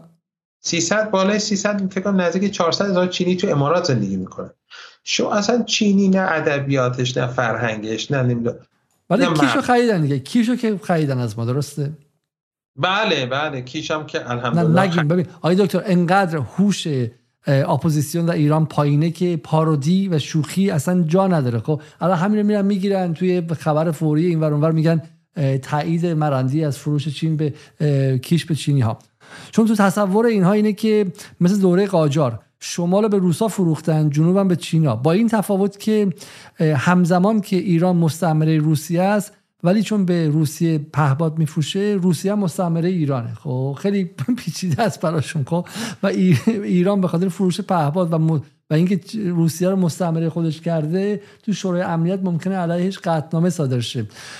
سایه جنگ هم که داره برمیگرده و به زودی همه تلاش های آقای ظریف و آقای روحانی برای امن کردن ایران از بین میره. این دوستان روسیه رو محکوم می‌کنن به خاطر اوکراین. ولی آمریکا و اروپایا که تایوان که متعلق به چینه سیاستشون اونجا رو مورد انتقاد قرار نمیدن این تعارضه. یعنی چی؟ یعنی ببین مثلا تایوان یک ایالت از چینه. بنابراین جزء مثلا کشور چینه. غربی ها اینو گرفتن میگن نه حق نداری به این دست بزنی. ولی اگه روسا بگن برن تو اوکراین میگن نه این مال اوکراینه. و حق نداری ورود پیدا بکنی. خب یا بالاخره کدوم درسته؟ ولی تفاوت چین با اوکراین چیه؟ که اصلا اون شرق اوکراین جنوب اوکراین روستوارن. غربی ها فاشیست ها حالا بحث بحث بحث بحث طولانی میشه. بزن یه بار دیگه بحث تایوان انجام میدیم. بریم سراغ سوالات. سوالات بعدی. اینا رو دیگه بعد خود خلاصه بگیم. خب؟ سوال پدرام کریمی میگه که آمریکا در واکنش به تفاهم ایران عربستان چه خواهد کرد؟ دقیق تر اینکه چه کارهایی می‌تونه بکنه؟ بالاخره سعی می‌کنه به همش بزنه طبیعتا. به شیوه مختلفی که داره بالاخره آمریکا هم... کنه تخریب کنه. 100 آره، درصد 100 درصد. از جمله همین تخریب داخلی ها. دیگه. به نظر من این سوال خودش نشون میده که شهر بریم شهر کارگزاران رو ببینید برین نه من من خدا می‌دونه منظورم هیچ کدوم از اینا نیست. منظورم هستن کسانی که چه بسا یعنی با هر لباسی با هر نگاه قطعا دارن به افراد افرادی رو. و قطعا اونا این تلاش رو می‌کنن. حالا به اسم کدوم روزنامه باشه وبسایت باشه یا چی اونا نمی‌دونه کدوم خب، کانال سوال, سوال کلیدی سوال کلیدی. سوال کلیدی. آیا ماجرای زن زندگی آزادی ما رو مثل سال 88 ضعیف کرد و در موضع ضعف به مذاکره با عربستان فرستاد؟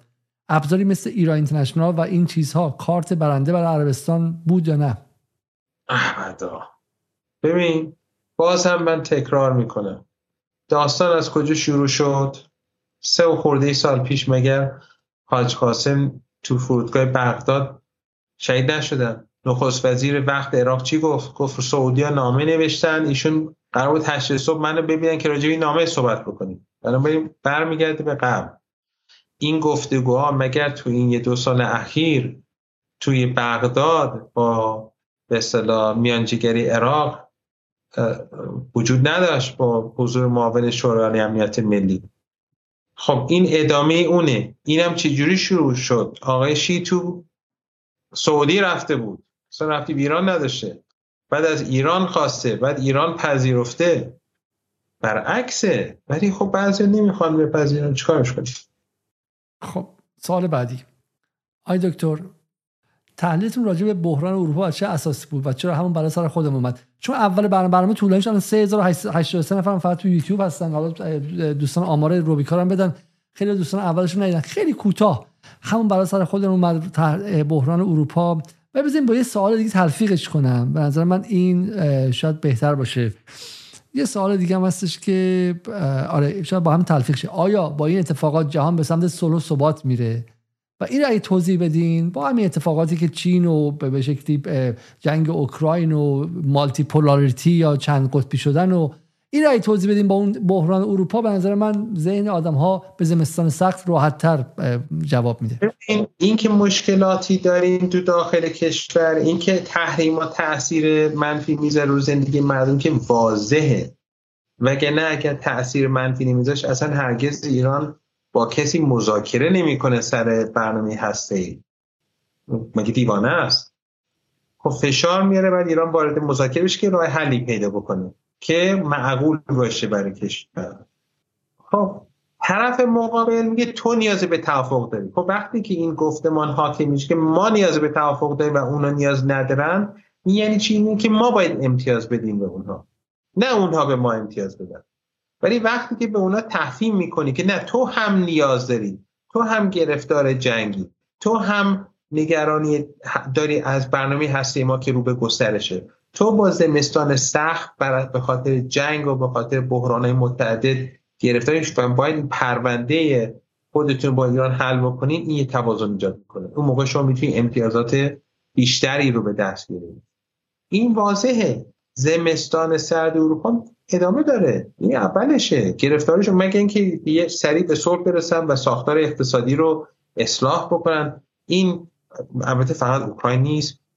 بحث سرمایه داریه بحث به خصوص بعد از فروپاشی شوروی کشور غربی قوانین ضد انحصار رو برداشتن مقررات قوانین بانکی رو مقررات بانکی رو کمرنگ کردن دست بانک ها رو باز گذاشتن سرمایه داری به مرحله جدیدی رفت قش متوسط هی تضعیف شد صنایع به کارج بردن از طرف دیگه 2008 وقتی بحران به وجود آمد اینا رفتن همین بانک هایی که بر اثر این بر اثر این برداشتن مقررات این بانک ها دچار بحران شدن. حالا نمی‌خوام ورود پیدا بکنم این مسئله ولی تریلیارد ها دلار به این بانک ها دادن. حکومت ها آمریکایا پول کی؟ پول مردم. بخشیش مالیات مردم بخشیش باید پول چاپ می‌کردن.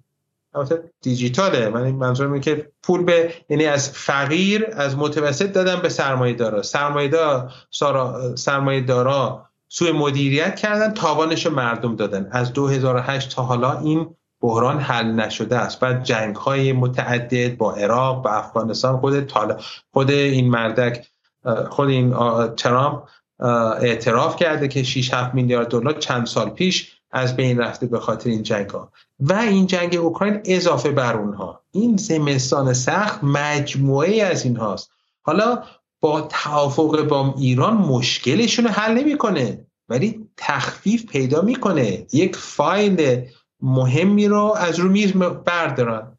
خب اگه ارادهشو داشته باشن عقل داشته باشن این کار می‌کنن. اگر اراده و عقل نداشته باشن این کار نمی‌کنن.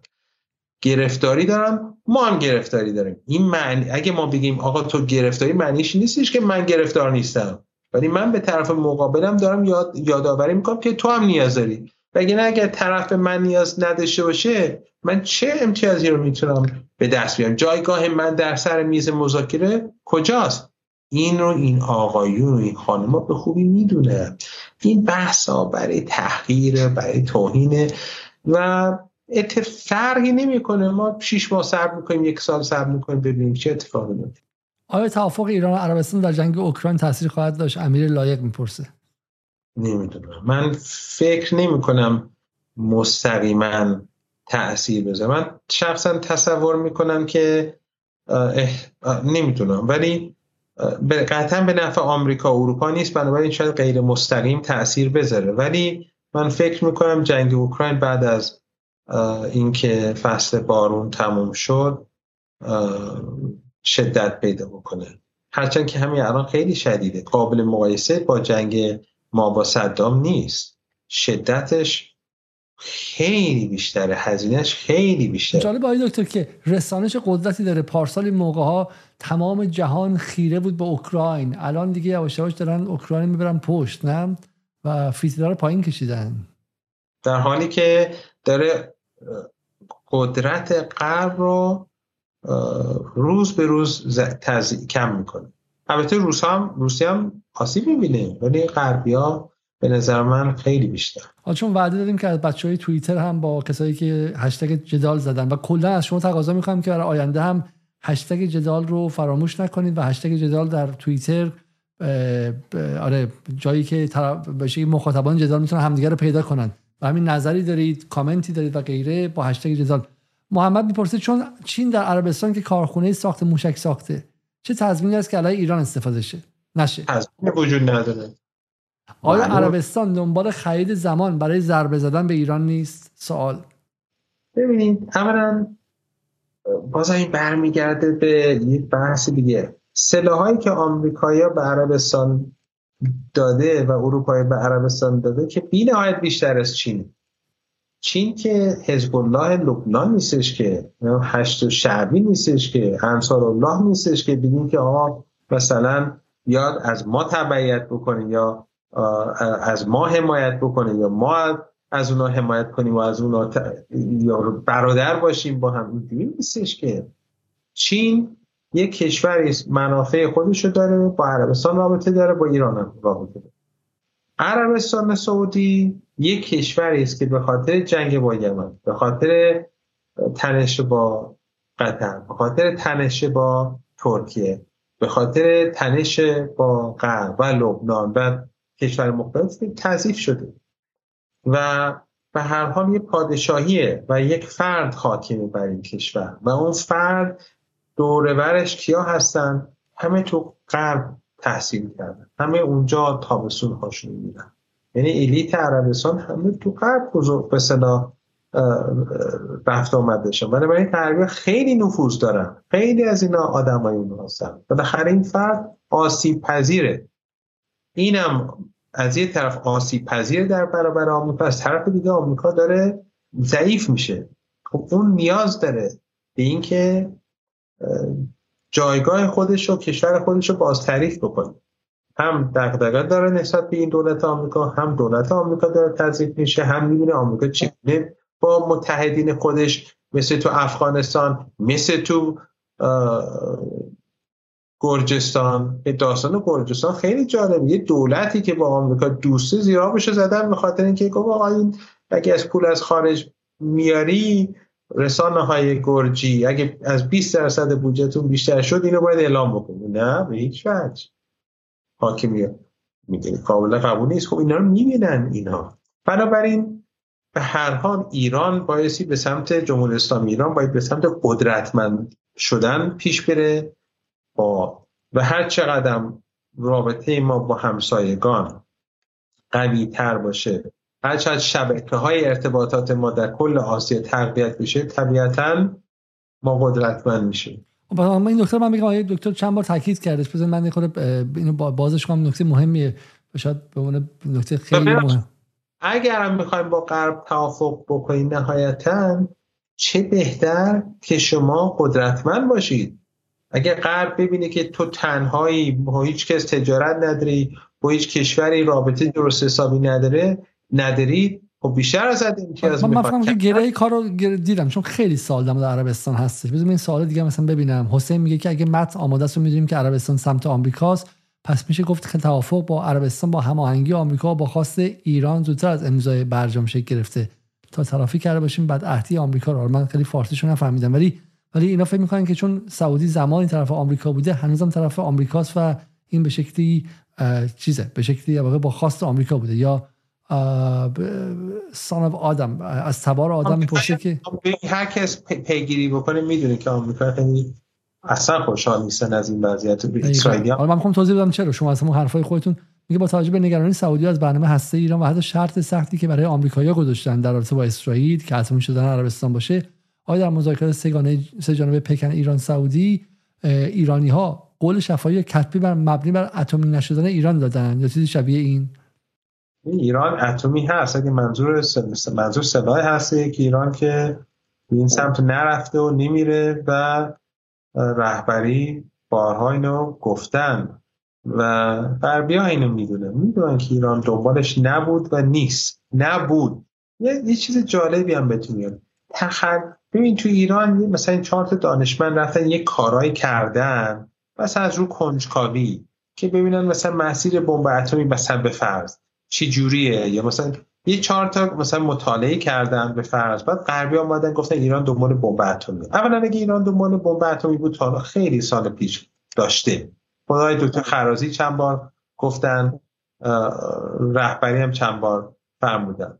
ولی کره جنوبی کره جنوبی تخلاف بسیار بزرگی در حوزه هسته ای کرد و پروندهش تو آژانس باز شد. ولی خیلی سریع بسته شد. چرا؟ چون متحد آمریکاست. بنابراین خیلی دوستان به این چیزا نگاه نکنن که مثلا این یه چیز تکنیکال و یک مثلا مسئله بود. نه اگه آمریکایا حسن نیت داشتن معقول به اروپا معقول بود اصلا از اول این پرونده باز نمی‌شد. من من برام این دو سنت خودم اضافه کنم. ببین چیزی که ما در برنامه اسرائیل دیدیم برنامه مهم فروپاشی قریب الوقوع و محتمل اسرائیل دیدیم این بود که به شکلی های داخل قدرت در اسرائیل یک از متحدان اصلی آمریکا در خود آمریکا هم منعکس شد. یعنی بخش از اسرائیلی ها رفتن با نتانیاهو رفتش با ترامپیستا بستش و بخش از اسرائیل هنوز با دموکراتان نزدیکن و این دعوای داخلیشون نمای نمادی از دعوای داخل آمریکا هم هستش. تو عربستان اتفاق افتاد. کسی مثل الولید بن تلال که از بزرگان سعودی هستش از دوستان نزدیک روپرت مرداک بود و کسی بود که بن سلمان اینو فکر کرد که به زورش می‌رسه اینو انداخت زندان پولش رو گرفتش اون روتانا تیوی رو ازش پس گرفتش و همین خیلی چیزایی که الان ایران هست مثل همین ایندیپندنت فارسی اینا همین چیزایی که غصب کرده از اون اسم اسم آرسی و غیره اینها. حالا به خودم می‌خوام برسم. به اینجا می‌خوام برسم که دقیقا حرفی که مرندی سه چهار بار تکرار کرد. بن سلمان فهمید که رقبای داخلیش مابعضا و شریکان جدی در داخل سیستم قدرت آمریکا دارن. یعنی دقیقا فهمید که از اینجا به بعد آمریکا طرف من نیستش. آمریکا ممکنه که بخواد سعودی بدوشه. ولی میگه من ولید بن طلال میدوشم یا پسر عموتو میدوشم. تو رو با چی بدوشم؟ خب تو رو با یه تلنگر اینجوری پرت می‌کنم کنار. اینجا بود که عزم سعودی در کنار دلایل ژئوپلیتیک دیگه عزم سعودی برای جدا شدن و به قول معروف hedging bet درسته؟ نه برای... همین هجینگ بت رو بهتره. آره برای هجینگ بت یعنی یعنی شرط گذاری روی چیزهای مختلف. تقسیم تخم مرغ از کشیدن بیرون از سبد فقط آمریکا و گذاشتن در جاهای دیگه بیشتر شد. و این اتفاق اتفاق سیستماتیکه. این چیزی نیست که الان بخواد سعودی نارو بزنه به ما. از سبد آمریکا برداشته. اصلا معنیش نیست. نه نه نه نه برداری که آمریکا کودتا می‌کنه فردا اونجا. اگه برداره که بالاخره اونم داره بازی می‌کنه با آمریکا. یه سطحی برای اینکه سعودی زینف داره در داخل آمریکا. این پول ها سالهاست خرج شده. به نظر میاد که سعودی پول در آورده. این پول اگه به آمریکا ندن مثل کاری که شاه می‌کرد. حالا میگن که شاه خائن بود. شاه توی اروپا سرمایه گذاری می‌کرد. اگه نمی‌کرد که 24 ساله بلندش می‌کرد. امینی رو میذاشتن. یکی دیگر رو میذاشتن. پول نفت کشور اونجوری که استقلال نداره مال خودش نیستش که. و همین بن سلمان داره مرتب بازی می‌کنه و مجبوره که برای خودش متحدان دیگه درست کنه. اینو به چه دلیل دارم میگم؟ هی تو ذهنتون نباشه که یه نقشه پشت بن سلمان هست با آمریکا. آقا بن سلمان هم داره سعی می‌کنه که خارج از آمریکا برای خودش بازی سازی کنه. خب این رو ما دیدیم. یه نکته دیگه من نشون بدم. آها این به نکته مهمی آی دکتر. چون سوال این که علت سقوط سهام بانک های آمریکایی چیه؟ و آیا این به شرایط جدید منطقه و ایران مربوطه یا اینکه می‌تونه متاثر از شرایط ایران؟ حالا یه نقشه ببینیم از این داستان سقوط یکی از بانک های آمریکایی. ما SVB رو یا به شکل Silicon Valley Bank رو دیدیم ولی این هم من یه خیلی دیگه دیر وقته. این بانک First Republic که در باز شدن بازارهای ایالات متحده بیش از سی درصد سقوط کرده. در طول هفته سهام این بانک پیش از بله البته ببین سهام سهام بالا میره پایین میره مثل نفت. می مثلا اگه قیم الان به خاطر که داره رکود به وجود میاره میاد تو آمریکا یا از ترس یک رکود نه رکود عادیه یک رکود خیلی بد قیمت نفت میاد پایین. بعد یه میگه آ پس چی شد؟ بابا این رکود که به وجود میاد بعض اقتصادی بد میشه مصرف کم میشه این خودش نشان دهنده همون گرفتاری های اقتصادیشون یا همون زمستان سختشونه که سوخت ارزون میشه. یعنی گرفتارن.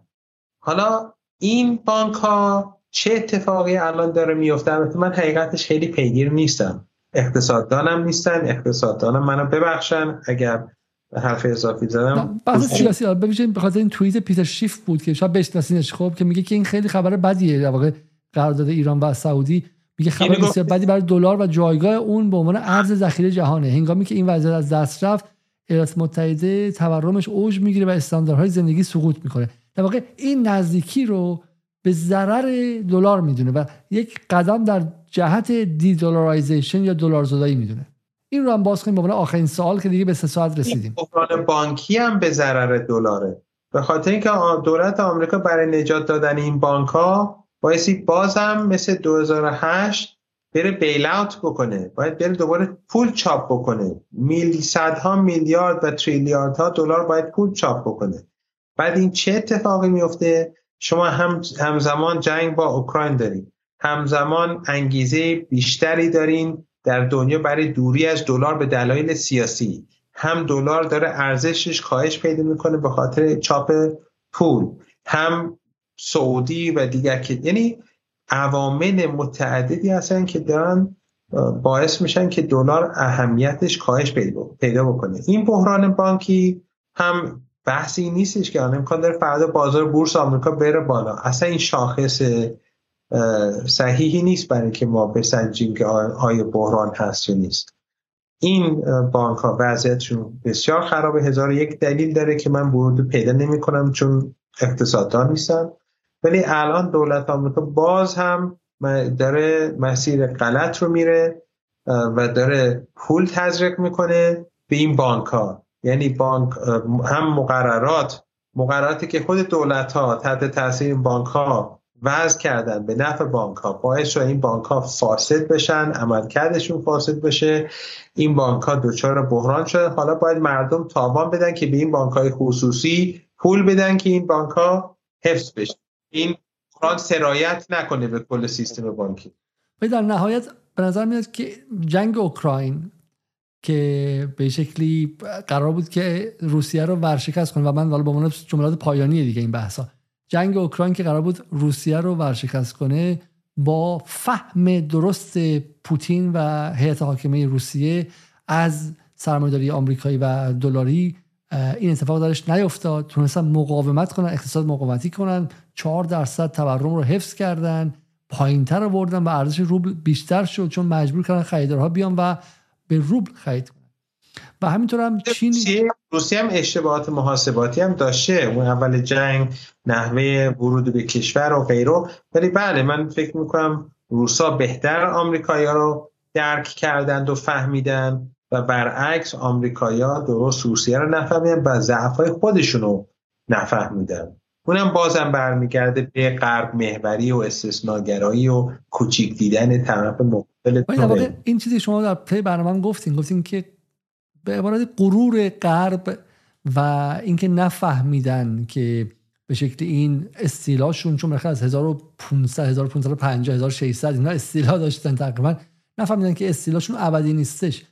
و خیلی حالا حتی سال 2011 2012 2013 به آمریکا انظار می‌دادن که مواظب باش. این اسلحه اسلحه تحریم اسلحه خوبیه ها ولی زیاد استفاده کنی خطرناکه. یعنی چی؟ این تو اگه تفنگ تو جلوی من بگیری یه بار دو بار دفعه سوم ممکنه که ما پنج نفر باشیم یکیمون بیاد جلو شلیک شه بهش بمیره و این نفر دوم سوم اصلا از دست در بیارن. تو الان اصلا رو علیه ایران استفاده کردی. ونزوئلا نیکاراگوئه روسیه چی رو داری تهدید به تحریم می‌کنی؟ ببینم سراغ بلاروس رفتی سراغ هزار تا کشور. این ت... بعد باعث میشه که تحریم یواش یواش به ضرر خود تبدیل شه درسته؟ بله دقیقا همینطور دقیقا همینطور. یعنی الان یک کلوب کشوری تحریم شده به وجود آمده. هر کدوم از این کشورها با هم با کشور دیگه ارتباطات وسیعی دارن. بسیارشون صادراتشون حیاتی برای کشور دیگه. و بعد کشوری مثل چین که در بعضی از حوزات تحریم شدن نگران دارن میشن نسبت به وسیع شدن این تحریم ها بنابراین به دنبال راه حل هستن. یعنی این داره باعث میشه که ابزار تحریم تضیف در حالی که غربی ها با جنگ های متعدد, متعدد با سوء مدیریت اقتصادی با اجازه دادن که به اینکه سرمایه داری نظامشون رو فاسد بکنه خودشون در حال تضعیف شدن هستن.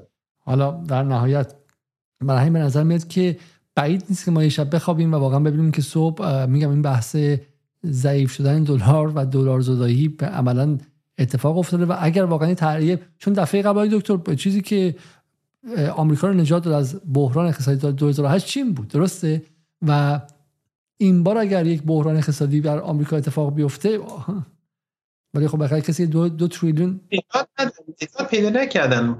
آمریکایا به قول خودشون این به قول معروف kicking the can down the road این مشکل رو به آینده موکول کردن و با این کار فقط مشکل رو بزرگتر و بزرگتر کردن. به جای اینکه با مشکل برخورد بکنن گذاشتن که اینو کاری کردن که در آینده این مشکل بزرگتر بشه. البته یک تهدیدی است که همه کشورها باش مواجه هستن. ما خودمون مثلا اگر مسئله سوخت و مثلا هی بخوایم به عقب بندازیم یا مشکلات دیگه ای رو یا مصرفمون و غیره اگر باش منطقی و عقلانی و عادلانه برخورد نکنیم خب طبیعتا بحران یه به تبدیل میشه به بحران.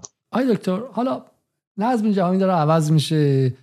جهان داره چند قطبی میشه جدال داره مرتب میگه این مردم آمریکا دیگه سرور نیست چشم ها را باید شست جور دیگر باید همه اینا. ولی از نظر ملی هم ممکنه که وضع ملی ایران خوب شه وضع ملت ایران خوب شه. یعنی به صورت انتظایی 85 میلیون نفر متوسطشون از 85 میلیون نفر مثلا چند 5 سال پیش وضعشون بهتر شه دو سال دیگه. و این سوال اینه که یه شهروند عادی یه علی علیزاده ای که قبلا ایران بود یه محمد برندی یه لیلا صابری یه حسین فلانی. میگه من چی؟ من من کله گنده چی؟ من وضعم بهتر میشه نه؟ و این سوال اینه که آقا شما هی میگی نظم جهانی بزک نمیر بهار میاد خربوزه با خیار میاد. من چی میشه وضعم؟ و این سوال به من بگید. الان من می‌خوام با اون آدم درس خونده شاگرد شما. اومدم با شما دکترامو یا فوق لیسانس با شما تو دانشگاه تهران گرفتم. یا تو شریف درس خوندم یا علم صنعت یا هر چی می‌خوام مهاجرت کنم. فصل مهاجرتم که داغه می‌خوام برم آمریکا. میگه با این آرایش جدید قدرت ها و نظم نوین جهانی وضعیت ما چی میشه؟ وضعیت من چی میشه؟ اگه قرار شرایطمون بهتر شه این اتفاق چند سال دیگه بعد مردم بچشن. هزار سال دیگه پنج سال دیگه. آی من من پاشم برم یا نرم؟ خونم رو بفروشم دلار بخرم یا نخرم؟ خب حالا من شما از این کارشناسا نیستیم ولی فکر کن که ما اصلا شما رو آوردیم. خب الان من مهاجرت اپلای کنم یا نکنم؟ حالا یه بحث عقیدتی هست یه بحث بحثای فرهنگی هست که ورود پیدا نمی‌کنم نه عقیدتی فرهنگی نه اصلا دو تا چهار تای محاسباتی. متوجهم. اونو نمیگم فکر می‌کنم همه نگاه منو لاقل متوجه باشن من نمی‌دونم آینده دنیا چی میشه اصلا نمی‌دونم فردا صبح با این وضعیتی که شما درست کردید دو صبح اصلا نمی‌دونم نماز صبح هم بیدار میشم یا نه. ولی عرض شود حضورتون که دنیا در حال تغییر و ما نیاز به این تغییر داریم. اینکه من, من معتقدم بعضی ایران بهتر میشه به مراتب بهتر میشه. ولی امکان داره چالش جدید بر سر راه باشه. مثلا این بحران اقتصاد جهانی آیا باعث میشه که نفت سقوط بکنه قیمتش. و اگه نفت قیمتش سقوط بکنه چون مصرف میاد پایین. و صادرات ما درآمد نفتی ما چی میشه؟ یعنی متغیرها خیلی زیاده و عقل کوچیک بنده نمی‌کشه که بیام اینها رو همه رو کنار هم بچینم و بتونم نتیجه گیری بکنم. ولی می‌دونم که دشمنانمون دارن تضعیف میشن. هنوز وجود دارن. هنوز آمریکا آمریکاست اروپا اروپاست. دشمنان ما هنوز سر جاشون هستن ولی دارن تضعیف میشن. و جایگاه ما داره تغییر میشه. بله بله. تورم بالاست گرفتاری بالاست همین هست. دوباره یه دیل می‌بینیم نفسش از جای گرم بودن میشه. ولی کن این کسی که الان می‌خواد مهاجرت بکنه به کشور غربی در شرایطی که کشور غربی با این چالش ها مواجهه آیا واقعا اونجا موفق میشن؟ یعنی کسی که اون مثلا امکان داره شم مثلا من تو آمریکا زندگی بکنم سی سال اونجا باشم بحران بیاد نیاد. بالاخره من آدمامو می‌شناسم محلمو می‌شناسم سنتمو می‌شناسم شغلمو می‌شناسم جا جای پام محکمه. بالاخره یا بوده بهتر بلدم تو این طوفان خودم رو اداره بکنم. ولی اگه واقعا یه طوفانی در راه باشه یا طوفان آمده باشه و شرابم با این همه متغیر کسی تازه می‌خواد بره اونجا که این گرفتاری داره. مثلا آلمان که به قول شما داره دی اندستریالیزیشن رو تجربه می‌کنه. ها بعد چون میری مهاجرت می‌کنی به آلمان آیا واقعا شغل براتون هست؟ اونم با وجود میلیون ها اوکراینی. توی سفید پوست اوکراینی. الان هم که بعض دنیا که داره بدتر میشه چه اتفاقی داره میفته؟ شما که لاوا بهتر از من می‌دید تعداد مهاجرین غیر قانونی به اصطلاح خودشون از آفریقا به شدت افزایش پیدا کرده. مهاجرین غیر قانونی از آمریکای لاتین به سمت آمریکا به شدت پیدا به شدت افزایش پیدا کرده. چرا؟ به خاطر که بعض زندگی مردم دنیا داره بدتر میشه با این تنش ها با این بحران های اقتصادی که خود این غربیا در واقع مقصر اصلیش هستن. بنابراین وقتی که این شرایط به وجود داره میاد آیا عاقلانه است که آدم خودش بره جایی که قانون بحران جایی که از اون بالا احتمالا احتمال اول اتفاقی که میفته اگه واقعا بحران اقتصادی هم به وجود نیاد ولی به نظر میاد که با این فشارها میگم حدود ده میلیون اوکراینی ما هم اولین قبض گازمون رو جای شما دادیم. از 70 پوند به شکلی از از از نه 100 پوند دوره سه ماهه رسیدیم به 450 پوند. تازه این 150 پوند هم کمک خرجی دولت رو گرفتیم. این 600 پوند بوده شده 450 پوند. برای همین فشارها اصلا شوخی نیستش و این فقط هم پول گاز نیستش. مرغی که ما پارسال می‌خریدیم به شکلی 4 5 و نیم پوند شده 8 پوند. کاهویی که می‌خریدیم 85 سنت تو لیدل مثلا شده یک و نیم بعد چه می‌دونم و و و و. یعنی یعنی هیچی باقی نمی‌ذاره. خب هیچی باقی نمی‌ذاره آخر ما و این چه اتفاقی میفته شما می‌دونید چه اتفاقی میفته که بحران اقتصادی حالا همون اولین جایی که خودش نشون میده خارجی ستیزیه.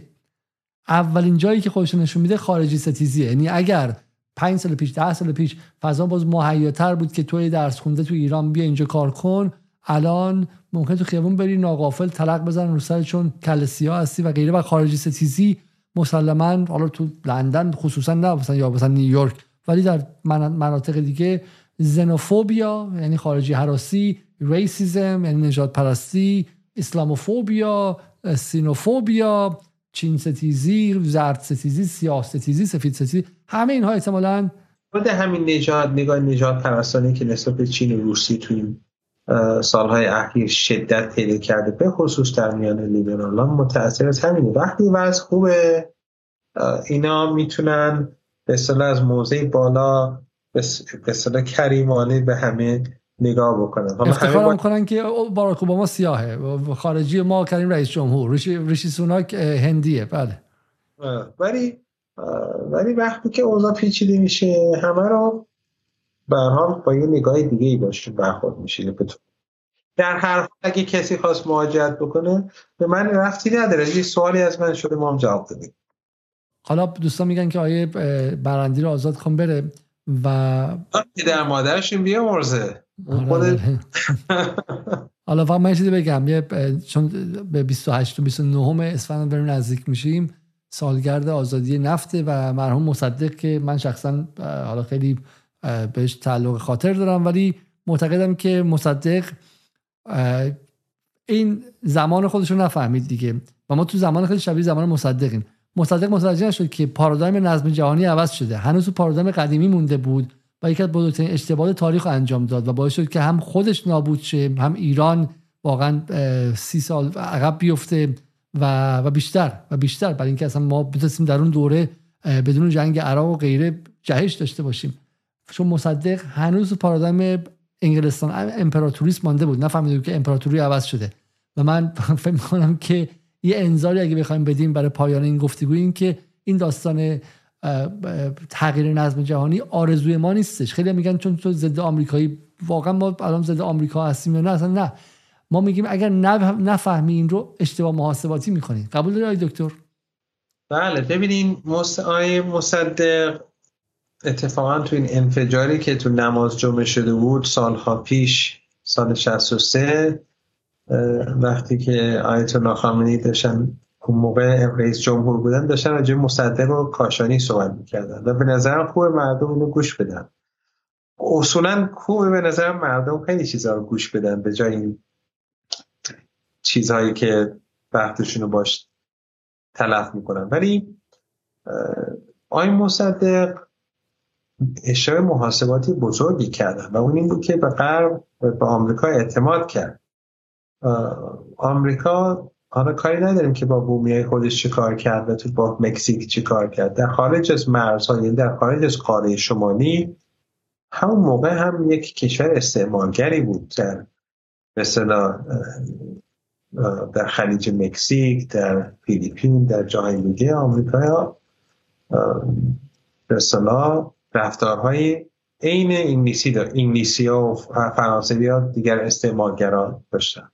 ولی این نگاه نسبت به آمریکا باعث خطای محاسباتی عظیمی شده. من یه مثالی رو قبلا زدم که یک موشک آمریکایی بود که می‌خواستن هوا بکنن فکر کنم 20 سال پیش بود. با یه ماهواره و یه پروژه خیلی مهمی بود. و این منفجر میشه. موقع یعنی 100 میلیون دلار یا چقدر میلیون دلار از بین رفت. چرا؟ به خاطر اینکه یکی از دانشمندا تو محاسباتش اینچو با سانتیمتر یعنی این مثلا نحوه اندازهگیری آمریکایی رو با بیشتر جهان دیگه رو اینا رو قاطی کرد. یعنی سانتیمتر رو با این چو اینا قاطی کرد. محاسباتش غلط بود. و به خاطر این خطای کوچیکی که کرد کل پروژه رفت رو هوا. امام و رهبری محاسباتشون از نظر من بسیار دقیق تر بود و هست و باعث شده که تو این سالها در سختترین شرایط منطقه به جهانی ما به اینجا برسیم. با همین ضعف و قوت هایی که وجود داره. جهان در حال دگرگونی است پر آشوبه ولی الحمدلله کشور ما محکم و در شرایط امنی قرار گرفته. مشکلات زیاد داره. ولی کشورهای که با ما خصومت دارن در شرایط بسیار سختی قرار گرفتن که این سختی ها رو به افزایشه. چه بسا اگر آقای مصدق اون خطای محاسباتی نمی کرد ما امروز وضعیتمون خیلی بهتر از این حرفا بود. ولی انشالله برای همین برای همین برای همین اتفاقا فهم این که در واقع این که ما الف پایی که شروع می‌کنیم اول باید باشه نظم جهانی چیست؟ فهم این که معادلات جهان عوض شده و آمریکای 1401 1402 در دو سه روز آینده همون نقشه داره که یواش یواش انگلیس بعد از جنگ جهانی اول داشت. این در حال افوله و در حال افوله. این رو اگر جنگ جهانی دوم انگلیس و فرانسه وقتی حمله کردن به سوئز در واقع انگلیس می‌خواست قدرت نمایی بکنه می‌خواست بگه که من هنوز همون انگلیس ولی همون حمله به سوئز باعث شد که معلوم بشه که انگلیس دیگه قدرت نداره و آمریکایی‌ها بهشون گفتن بکشین عقب. و الان من فکر می‌کنم به اوکراین اوکراین همون نقشه داره. از آمریکا و غرب داریم نزدیک میشه این معنیش نیستش که غرب با خاک یکسان میشه و مثلا همه تو کنار خیابون به گدایی میفتن و مثلا تو کوچه پس کوچه جنگ داخلیه ولی به هر حال دنیا با دنیای دیروزی دیروزی که ما باش بزرگ شدیم به نظرم خیلی متفاوته. چه بسا خیلی خطرناکتر هم باشه چون این دوره انتقال یک دوره پرآشوبی خواهد بود. ولی انشالله با همین نگاه حکیمانه و عاقلانه که رهبری دارم و دوستان دیگه دارن و مخاطبین شما دارن از این آی دکتر پیش برای سال 1402 چیه؟ والا چی فوتبال؟ بگید بگید که چون توییت آماده است. الان می‌خوام بهتون حمله کنن یه ماه دیگه باز اتفاقی تابستون گرم میشه تابستون شم زیر پیرنی میشه و بتونن بهتون حمله کنن خب پیش چون چون گفتین که گفتین که آینده همون در همون جمله آقای خامنه‌ای گفتین که آینده دشوار. گفتین که می‌تونه دوره پر آشوبی باشه. به صورت کلی 1402 به نظرتون در سطح جهانی تایوان به شکلی گسترش اوکراین آیا نزاهای نظامی بیشتر خواهد شد؟ بحث دعواهای اقتصادی بیشتر خواهد شد؟ من فکر می‌کنم شرایط اقتصادی دشوارتر میشه. فکر می‌کنم جنگ اوکراین در ماهای آینده شدت پیدا بکنه. شاید شاید عاقل باشن و تمامش بکنن ولی بعید می‌دونم فعلا من فکر می‌کنم به طور کلی وضعیت ما نسبت به دشمنانمون و واقعا اونا که با ما دشمنی می‌کنن نسبت به اونا بهتر میشه. من فکر می‌کنم این زمستان سخت که اینقدر دوستان آزار میده این زمستان سخت اروپا و غرب هم ادامه پیدا بکنه. این بحران بانکی آمریکا به تدریج بیشتر درد سراش روشن میشه برای مردم آمریکا و اروپا. با ادامه جنگ شرایطش دشوارتر میشه. من خیر من بعدی اروپای آمریکا مردم اروپا آمریکا رو نمی‌خوام ولی من فکر می‌کنم بالاخره اون هژمون جهان که یک هژمون خوبی نیست زیر پاش داره به با سرعت داره تزیید میشه. ولی بیشتر از این اگر از من سوال بکنید شروع می‌کنم به حرفای بیرم زدن. چون واقعا سه ساعت و 16 دقیقه. من می‌خواستم یه رکوردی بزنیم. چون شب عید هم بود خب شب عید هم شب شب عید هم بود و 316 دقیقه. ولی ما یه رکوردی زدیم 3030 نفر تا اینجا در اینجا و حدودا 700 نفر هم اونجا. 4000 نفر تا ساعت تا ساعت تا ساعت دو, دو صبح تا ساعت دو صبح برنامه رو دیدن و نشون میده که شما رو دوست دارن و امیدوارم که سال آینده کنار ما باشید. اگر می‌خواین آرزویی برای عید کنید بفرمایید که من می‌خوام برنامه رو تمام کنم. انشالله که سال خوبی برای همه دوستان باشه. انشالله عاقبت همه ما ختم به خیر بشه. انشالله که زیر سایه امام زمان حضرت بقیت الله همه خانواده ها در آرامش زندگی کنند و سال خوبی باشه برای همه مردم جهان. انشالله اونایی که قابل هدایت نیستن اونها از قدرت ساقط بشن و انشالله بقیه زندگی خوش و خورمی داشته باشن. و همه سختی ها انشالله اینا واقعیت اینا در واقع باعث قدرتمند شدن ما بشه و صبرمون زیاد بکنه. انشالله دولت جمهوری اسلامی ایران به سمت عدالت بیشتری حرکت بکنه و از لیبرالیزم و سرمایه‌داری فاصله بیشتری پیدا بکنه. انشالله بیشتر به سمت مستضعفین حرکت بکنه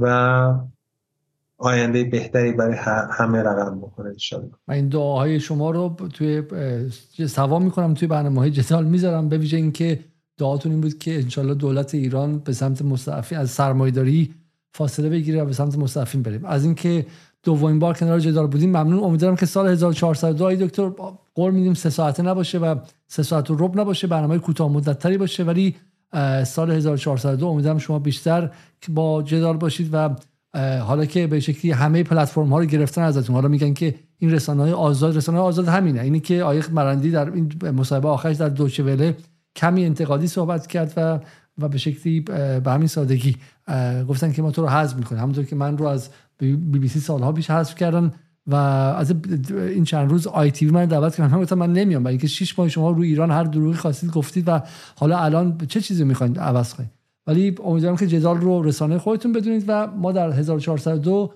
مخاطبان جدال محمد مرندی رو بیشتر ببینن. شب روزتون خوش و تا برنامه دیگر تا که قبل از سال نو باشه قبل از نوروز باشه خدا نگهدار و شب بخیر. خدا حافظ شما